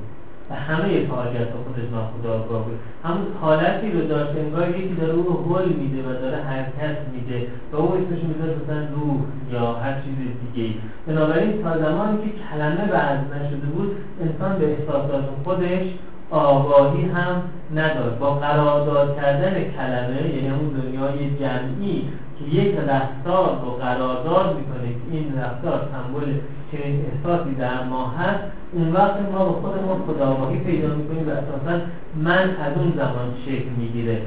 جولیان جویس توی کتاب که فروپاشی آگاهی در ذهن دو جایگاهی ولی این صحبت می‌کنه که اساسا انسان قبل از شکلگیری زبان به نوعی در یک وضعیت وحدت با همه چیز بود یعنی خودش رو نمی‌تونست از درختی که روش خوابیده جدا کنه. خودش رو نمی‌تونست از حیوانی که بهش حمله می‌کنه جدا کنه. انگار زندگی بود که با زندگی در حال بازی کردن بود و منی اونجا وجود نداشت. همین که ما کلمات رو یاد گرفتیم در واقع توافق کردیم با هم راجع به کلمات اونجا شد که ما تونستیم دیسوسییت کنیم خودمون رو از دنیای بیرون و دنیای من و دنیای بیرون من اون یه مرد پیدا کرد. چیزی که در مورد بچه ها اتفاق میفته اینه که بچه ها تا زمانی که زبان به آموزش نبینن میگن همین حالت رو دارن که انگار خودشون رو از دنیای بیرون نمی‌تونن تفکیک کنن و تصور می‌کنن. که اگر شیعی رو اونها نمی‌بینن اون شیء از بین رفته. توی تحقیقات پیاژه تا یه سنی اگر شما یه چیز قشنگی جلو بچه قرار بدید که بودو بودو چهار دسته پا کنی که اونو بگیره اگر رونه بکشونی بچه متوقف میشه. یعنی تصور می‌کنی که وقتی اون ندید اون محو شده. انگار انسان قبل زبان مثل اون بچه بوده. و به همین خاطر زمانی که وقتی که استراب انتظار استراب استراب جدایی بچه ایجاد میشه زمانی هر وقت مادرش از جلو چشمش میره بیرون اون بچه به شدت سوگواری می‌کنه انگار مادر مرد. یعنی هر چیزی که من نبینم انگار نیست انگار وجود نداره. بنابراین اون چیزی که باعث میشه ما بفهمیم جهان مستقل از ما وجود داره زبان هست. و اگر کسی زبان نداشته باشه اصولا تصوری از جهان داره با تصوری که ما از جهان داریم و تصوری که خود داره با تصوری که ما از خود داریم کاملا متفاوت خواهد از نظری شما دوستان بود که ابزار تفکر در واقع زبان و انسانی که در واقع زبان نداشته اصلا تفکر نداشته در واقع زایش تفکر نمی‌تونه از زبان درونی باشه یعنی زبان جمعی نباشه. زبان در واقع فرد بوده باشه. یعنی حتی اگه کسی هست که الان تو بار زندگی و با انسانها در مقابله نبوده باشه یک زبان درونی برای خودش داشته شه ولو با دامنه لغتها یا تجسمهای خیلی محدود. در واقع تکامل انسان به حدی که نیمکاری چپش نیمکاری زبانی به یک آسانی از رشد رسیده مثل بچه ای که به یه سن خاصی می‌رسه شروع می‌کنه توجه کردن به کلمات انسان هم وقتی از یک مرحله تکاملی گذشت که نیمکاری چپش شروع کرد رشد کردن خواه ناخواه شروع می‌کنه به نمادسازی حالا این نماد ممکن به صورت زبان باشه ممکن به صورت اشاره باشه. ولی همین که من به این نقطه رسید انگار انسان چاره ای نداره به جز اینکه نماد بسازه و تفکرش تفکر نمادی میشه یعنی این یا آن. ببخشید. انسان انسان بدون زبان تجربه ای که خواهد داشت از جهان همون تجربه فنومنولوژیک یا تجربه دازان خواهد بود. یعنی خودش و جهان غیر قابل تفکیک هستند. بله. چون وقت باشه که ما انسان رو بستر زمان و ذهن تکاملش تو هر مقطعی که نمی‌تونیم تصورش کنیم ولی فکر کنم این گیری که سرکارخانه دادن یه فرمایشی که ایشون اشاره کردن بشه تو قالب مثلا یه حیوان الان مشاهدهش کرد به طور آزمایشگاهی اگه آدم تو خونش سگ داشته باشه خب اون سگ هیچ وقت تجربه زندگی اجتماعی را نداشته باشه ولی اون خشم یا تنفری که ایشون فرمودن رو به هر حال سگ نشون میده ولی خب اون من بولد می‌کنم اون قسمت فرمایشی شما رو که نگفتید اون دیگر به نوع زبان هیچ نیست فرمودید بسیار متفاوت خواهد. بله بسیار متفاوت بسیار متفاوت خواهد. یا آگاهی متفاوت یعنی مثلا اون سیستم عامل این کامپیوتر یک سیستم عامل متفاوته و هر چیزی که نگاه کنید چیز دیگری می‌بینه شما نمی‌دونید مثلا چی میگید من چیزی که تو ذهنمه اینه که برای خودم می‌خوام متوجه بشم سوالا می‌خوام روشن شه می‌تونم بالاخره همه این داده هایی که دارم آموزشه یا من یه چیزی هست درونم هیچ آموزشی نیست واقعیت موجود درون من رو می‌فهمیم یا درک می‌کنیم این زبانی هم که اختراع شده یه نفر از سیاره دیگه که نیومده به آدم آموزش بده آدم خودشون در طول تاریخ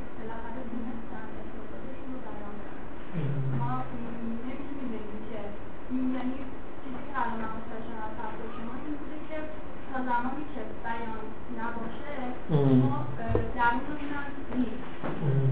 ولی اه، طول تاریخ اه، این بوده که بالاخره آدم ها تونستن احساساتشون رو بیان کنن یه نفر دیگه نیمد به ما آموزش بده که در واقع من در جواب شما میگم هم بله هم نه. یعنی هم, یه نفر دیگه اومد ما آموزش داد هم یه نفر دیگه نیومد به ما آموزش داد. اون نفر دیگه ای که من بهش اعتقاد دارم اون نفر دیگه ای که شما ممکنه فکر کنید متفاوته یه نویسنده آلمانی فکر کنم اریک کندوری که در این کتاب علاقه خدایان که از آسمان سفینه های فضایی موجودات هوشمندی آمدن به ما یه چیزهایی رو یاد دادن. اینها اون موجود فضایی هوشمندی که وجود داشت یک وجود گشتالتی بود.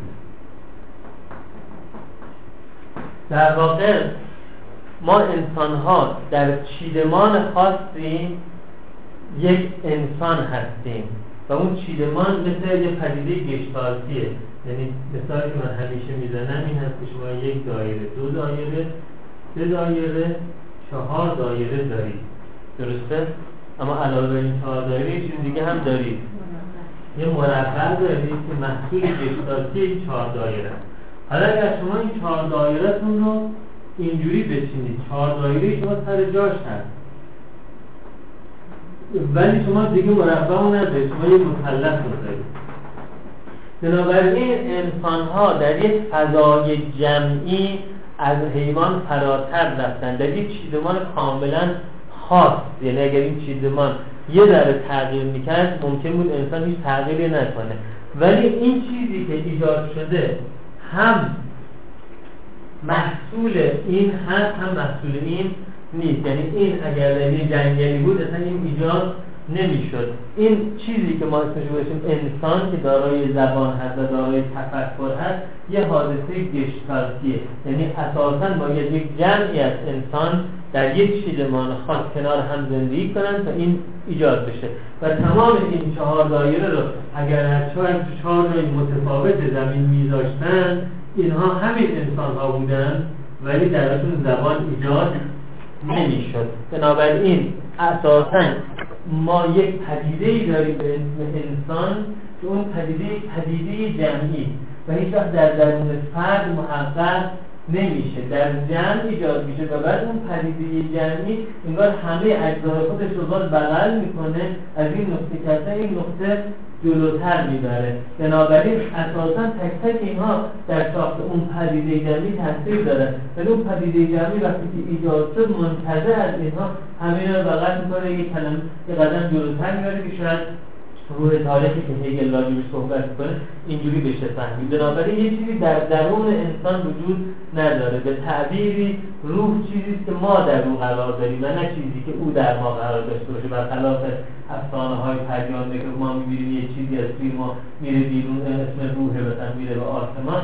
اساسا در درون ما چنین چیزی وجود نداره. او چیزی بیرون ما چیزی محیط بر ما که تک تک ما در ایجاد نقش داریم اما هنگامی که این گشتال ایجاد شد اون ما رو تغییرات تو ما ایجاد می‌کنه که ما در تغییرات نمی‌تونیم نقش داشته باشیم. ما می‌تونیم بگیم که اه، یه پتانسیلیه که وقتی که توی جمع قرار می‌گیریم پتانسیل تازه بله به عمل می‌رسه. بله بله پس به هر به هر حال می‌تونیم بگیم که آدم زیاد درونش اه، یه چیزایی هست بله این حتما داریم نه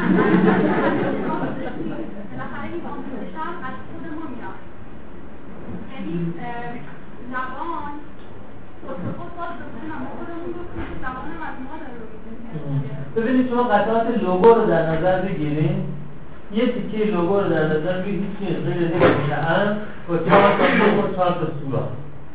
این به خودی خود هیچی توش نیست. یه تیکه شکله. این در کنار دیگران وقتی چیده میشه شکل‌های مختلف پیدا می‌کنه. خب؟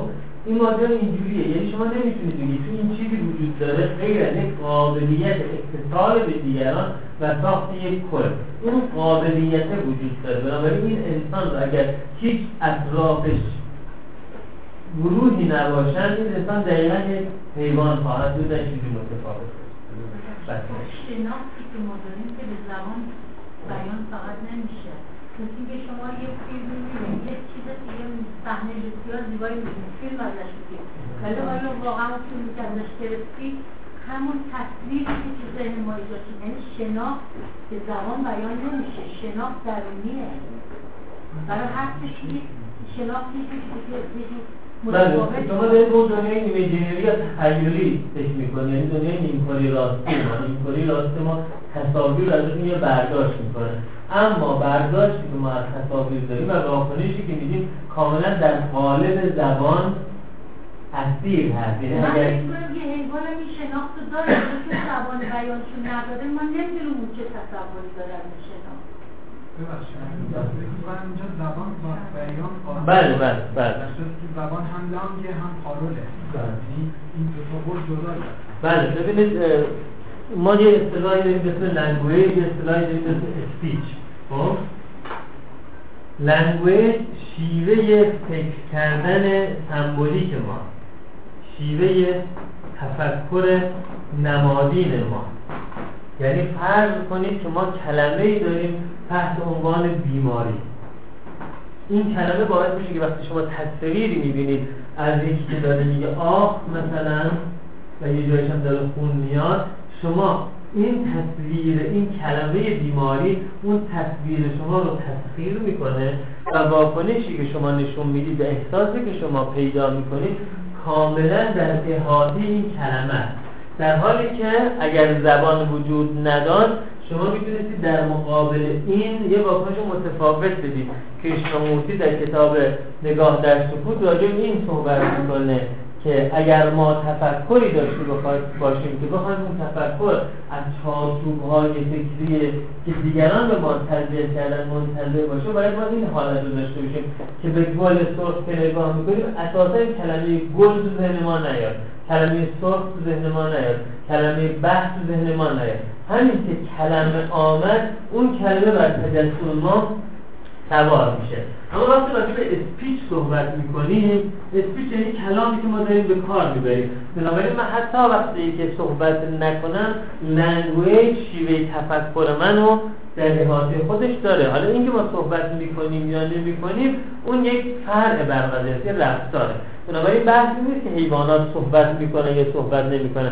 بحث این است که تفکر حیوانات تفکر نمادین یا symbolic نیست و زبان یا language در تصور اونها وجود نداره. بنابراین اونها بلافاصله به جهان واکنش نشون میدن. ما از فیلتر زبان به جهان واکنش نشون میدیم. خب پس اون شناختی که تو ذهن آدم است بدون توجه به این شرایط اطراف وجود داره در هر فردی. یه شناختی راجع به هر یه نمی‌دونم بین همون حیوان ها مثلا که یک چیزی در درون هست که اون وقت در رابطه با این مسائل اطراف فرم می‌گیره داره که شما اسم چی رو شناخت بگذارید خب؟ اون چیزی که من اسم اون چیزی که شما میگید می‌ذارم ریپرزنتیشن یا بازنمایی.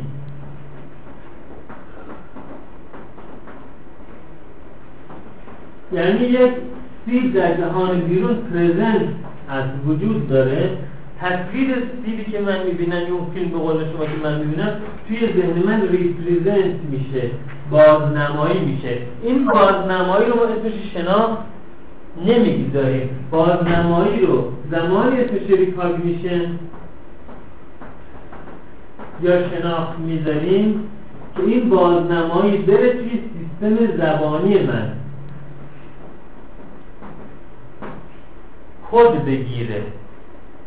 اون وقت هست که ما اسمش شناخت می‌ذاریم. ولی اگر شما اسم این رو شناخت بگذاری بله همه حیوانات. وقتی که اون شناخت بدونی که در رابطه با همین شرایط قرار بگیره وقتی خام باشه تو مغز ما اون شناخته. وقتی خام باشه تو مغز ما باید میشه representation حالا چه فرق می‌کنه که ما میگیم اسمش recognition نذاریم representation بذاریم؟ بخاطر اینکه زمانی که recognition وجود داره ما می‌توانیم اون رو مرتب به خاطر بیاریم. می‌توانیم رو کار کنیم. می‌تونیم روش دخل و تصرف ایجاد کنیم. می‌تونیم رو برای دیگران روایت کنیم. در حالی که زمانی که ما representation داریم بدونی که یک سیستم نمادین داشته باشیم اون تصویر در ذهن ما قابل این نیست ما روش کار کنیم. قابل نیست ما بهش به دیگران انتقال بدیم. یعنی فرض این بگیرید که همین که شما رفتید یه گرگ رو دیدید آمدید خواستید دیگران رو آگاه کنید که یک خطر وجود داره همین که شما بینتون یه قرارداد باشه که بیاین مثلا فرض کنید که بگید مثلا آژیر خطر بکشید اون میشه زبان. خب این در رابطه با چیزایی که ما لمس می‌کنیم. خب. ولی چیزایی که غیر لمسیه در ذهن ما می‌تونه یعنی لمسی نباشه یه چیز شهودی باشه.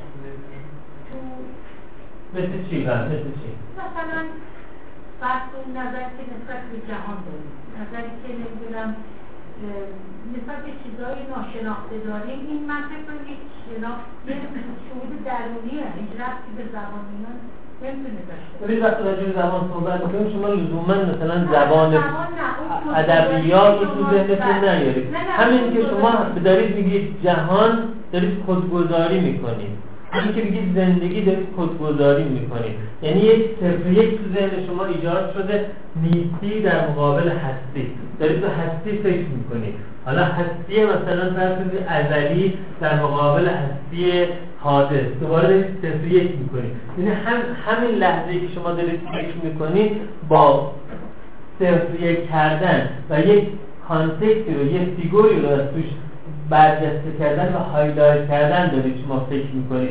نمی‌تونید راجع به هیچ چیزی صحبت کنید بدون اینکه از این صفر یک کردن رو درش بیارید. این صفر یک کردن این رو اسمش می‌ذاریم کدگذاری و زبان. وقتی منظور این. خب حالا اگه شما دو تا انسان مثل همدیگر رو در شرایط مساوی قرار بدید و هر کدومشون همون شرایط یکسان تحقیق کنید دو تا بازم یکی نیستن.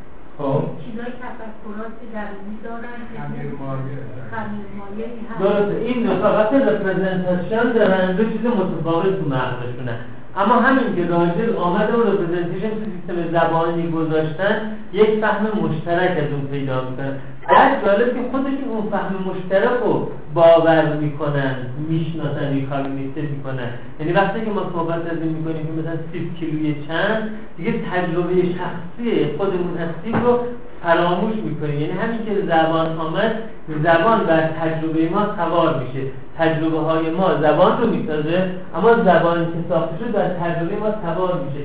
دیگه ما تجربه فردی از سیب نداریم همین کلمه سیب گذاشته شد. و همین خاطر اون زمان که ما recognition ایجاد شد و از سیستم سمبولیک شکل گرفت اون وقت ما می‌تونیم راجع به چیزها فکر کنیم راجع به چیزها واکنش نشون بدیم. در غیر این صورت دقیقا مثل یک روح سرگردان میمونیم. هم با, با در و دیوار و همه چیز با هم دیگه یکی میشیم. تا تونستیم خودمون از دیگری جدا کنیم این زبانه که من رو در مقابل جهان قرار میده و اون زبانی که شما رو از چیزی که پرده دستتونه جدا می‌کنه. تفکر زبانی. خب اه، لاکانی نگاه کرده بله. من ترجیح خب. خب فکر کنم دیگه راجع من همه چیزا رو گفتیم. اگه گفتیم من میگم. بذار ببینیم کسی راجع به صحنه‌های فیلم بله خلاصه صحبت جمع شد و شما به شناخت و مسئله انسانیت اشاره کردیم که حالت فردی در اون که در کنار هم قرار گرفتن و نیروی که وجود میاد به عنوان جامعه چیزی فراتر از جمع جمعی افراد میشه. و می‌تونیم بگیم که اصلا این به اصطلاح شناخت عبارت از روابط منبعث از حقایق نشدم روابطی که بین اشیا هست روابطی که بین انسان ها هست در یک حدی متکاملتری قرار می‌گیره که متفاوت با تک تک اون اجزا هست. بله مثل عناصر مثلا بله اصلا معنی منظور یک کلی هست که جمع جمعی اجزایش متفاوت باشه. بنابراین این که که مثلا ما هر کنیم 80 میلیون ایرانی در یک جا قرار گرفتیم مثلا در یک قدم روی جغرافیایی قرار گرفتیم. این معنا نیست که ما یک چیزی تحت روح ایرانی بینمون وجود داره. در چیدمان خاصی اگر روابط ما وجود داشته باشه اون وقت ما یک روح ایرانی داریم. اگر ما روح نداشته باشیم یعنی یه جمعی کنار هم قرار بگیرن یا عناصری و اونها نتونن یک روح ایجاد کنن یعنی یک گشتار یعنی عملکرد ثانوی فراتر از عملکرد تک تک اونها قانون جهانی آنتروپی در مورد اونها ستم می‌کنه. یعنی اونها مرتب به پراکندگی بیشتر تفرقه بیشتر که نهایتش مرگ و تلاشی هست پیش میرن.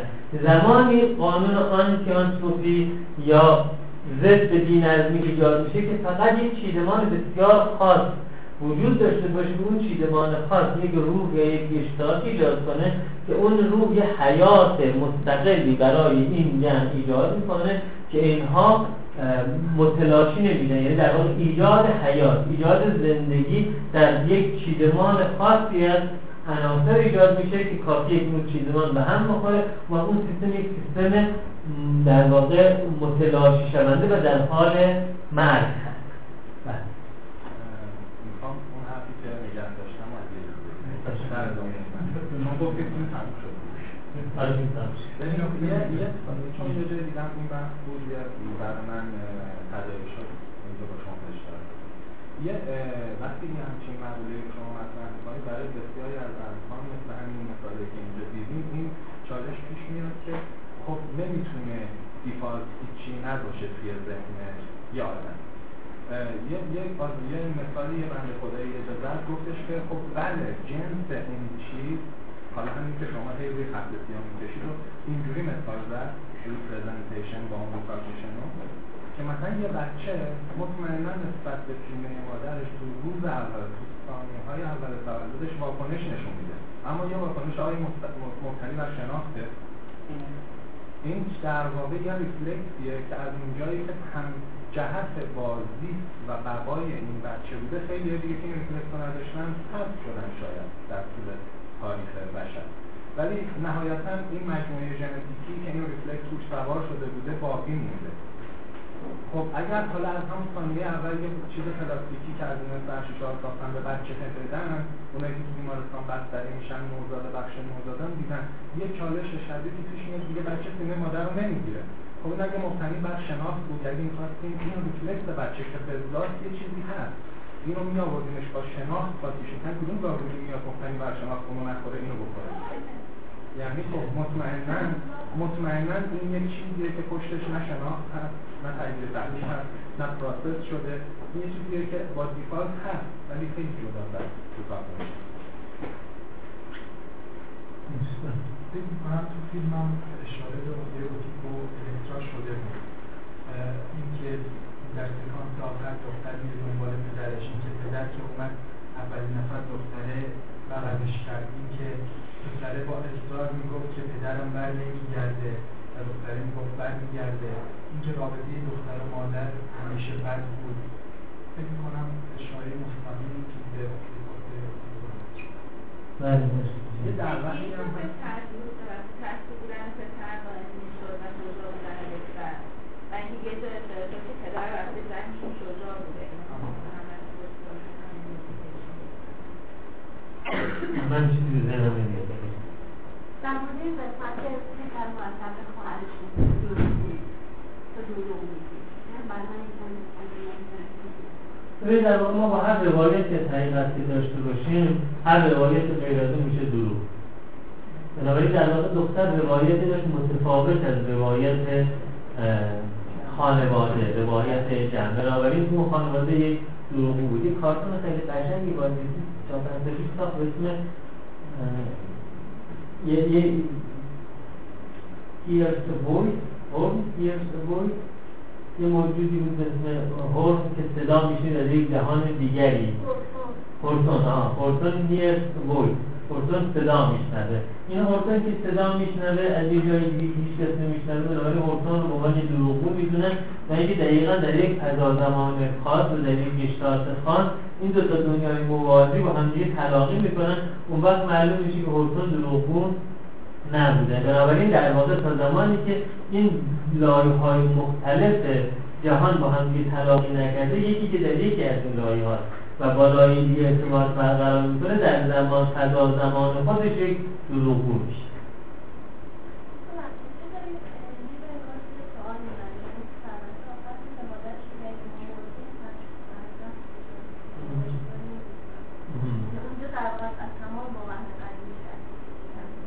در واقع همینه یعنی مادر بالاخره وقتی پرده ها میفته به نمی‌دانم می‌رسه. در حالی که همیشه با اعتماد به نفس جواب همه سوالات اینگونه که انگار می‌دانم میده. اما در قسمت آخر فیلم دیگه همش نمی‌دانم.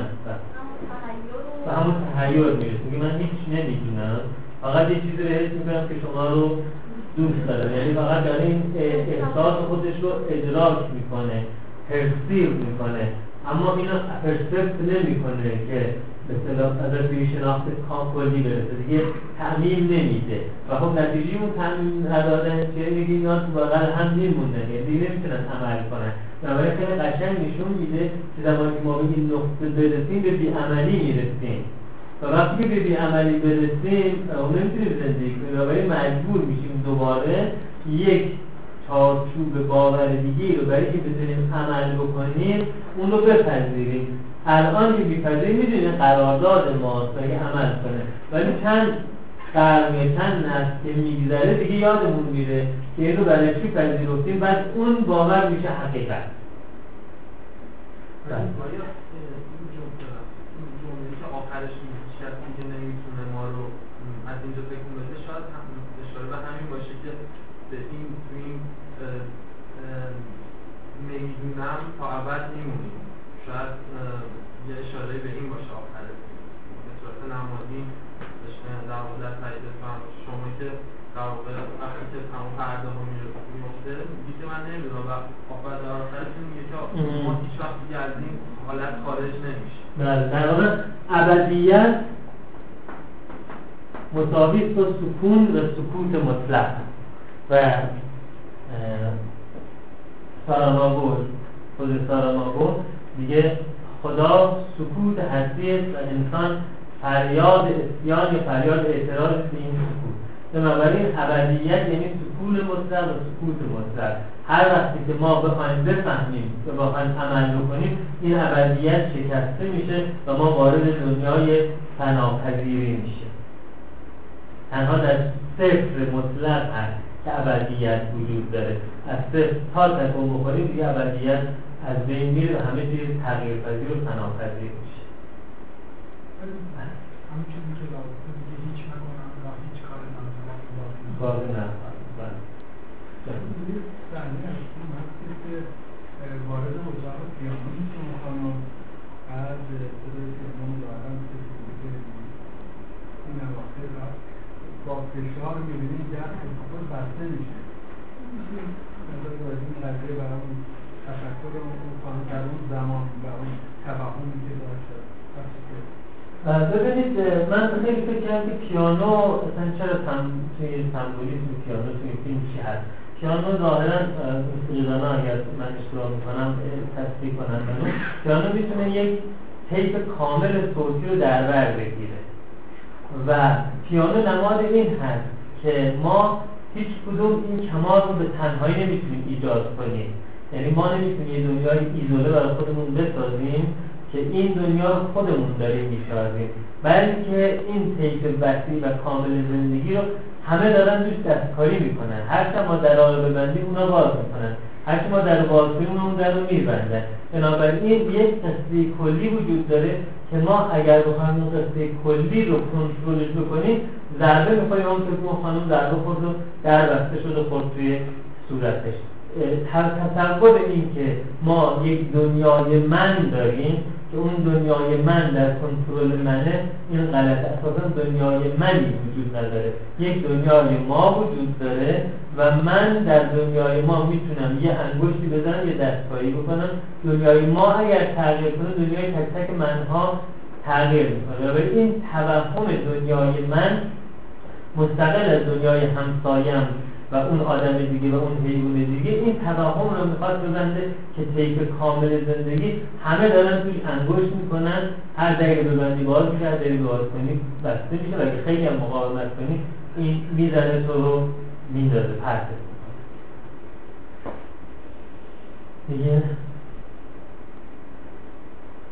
خب این خانم معمولا با اسلحه بلندی که در دستش بود این بر اون ور میگشت این اسلحه بلند رو اگر خیلی فرویدی و لاکانی بخوایم ببینیم در واقع نماز پاروس هست. برای که هم شلیک کننده است هم مهاجم هست هم اسلحه بلندی هست. در واقع این زن به جای اینکه با زنانگی و پذیرش با جهان مواجه بشه با مردانگی و ماسکولینیتی و نرینگی می‌خواد با جهان مواجه بشه. و همین خاطر برای زندگی در جهان دچار مشکل بود. به نحوی عملا اون زمانی که اسلحه‌اش رو از دست داد اون موقع که شلیک کرد و دید که هیچ کار نمی‌کنه اون موقع تازه به زنانگی خودش رسید. اون لحظه ای که تونست با محیط اطرافش ارتباط برقرار کنه. شاید به نحوی گفته میشه که ما تا زمانی که تصمیم داشته باشیم که دنیا رو مرتب توش تصرف کنیم و تغییر بدیم و در مقابلش موضع داشته باشیم نمی‌تونیم با دنیا ارتباط برقرار کنیم. گاهی اوقات ما باید بپذیریم که صداهایی در دنیا شنیده میشه که ما نمی‌تونیم جلوش رو بگیریم و نمی‌تونیم ایجادش کنیم و ما فقط باید مثل یک ناظری بدون تصرف کردن بشینیم و بهش گوش کنیم.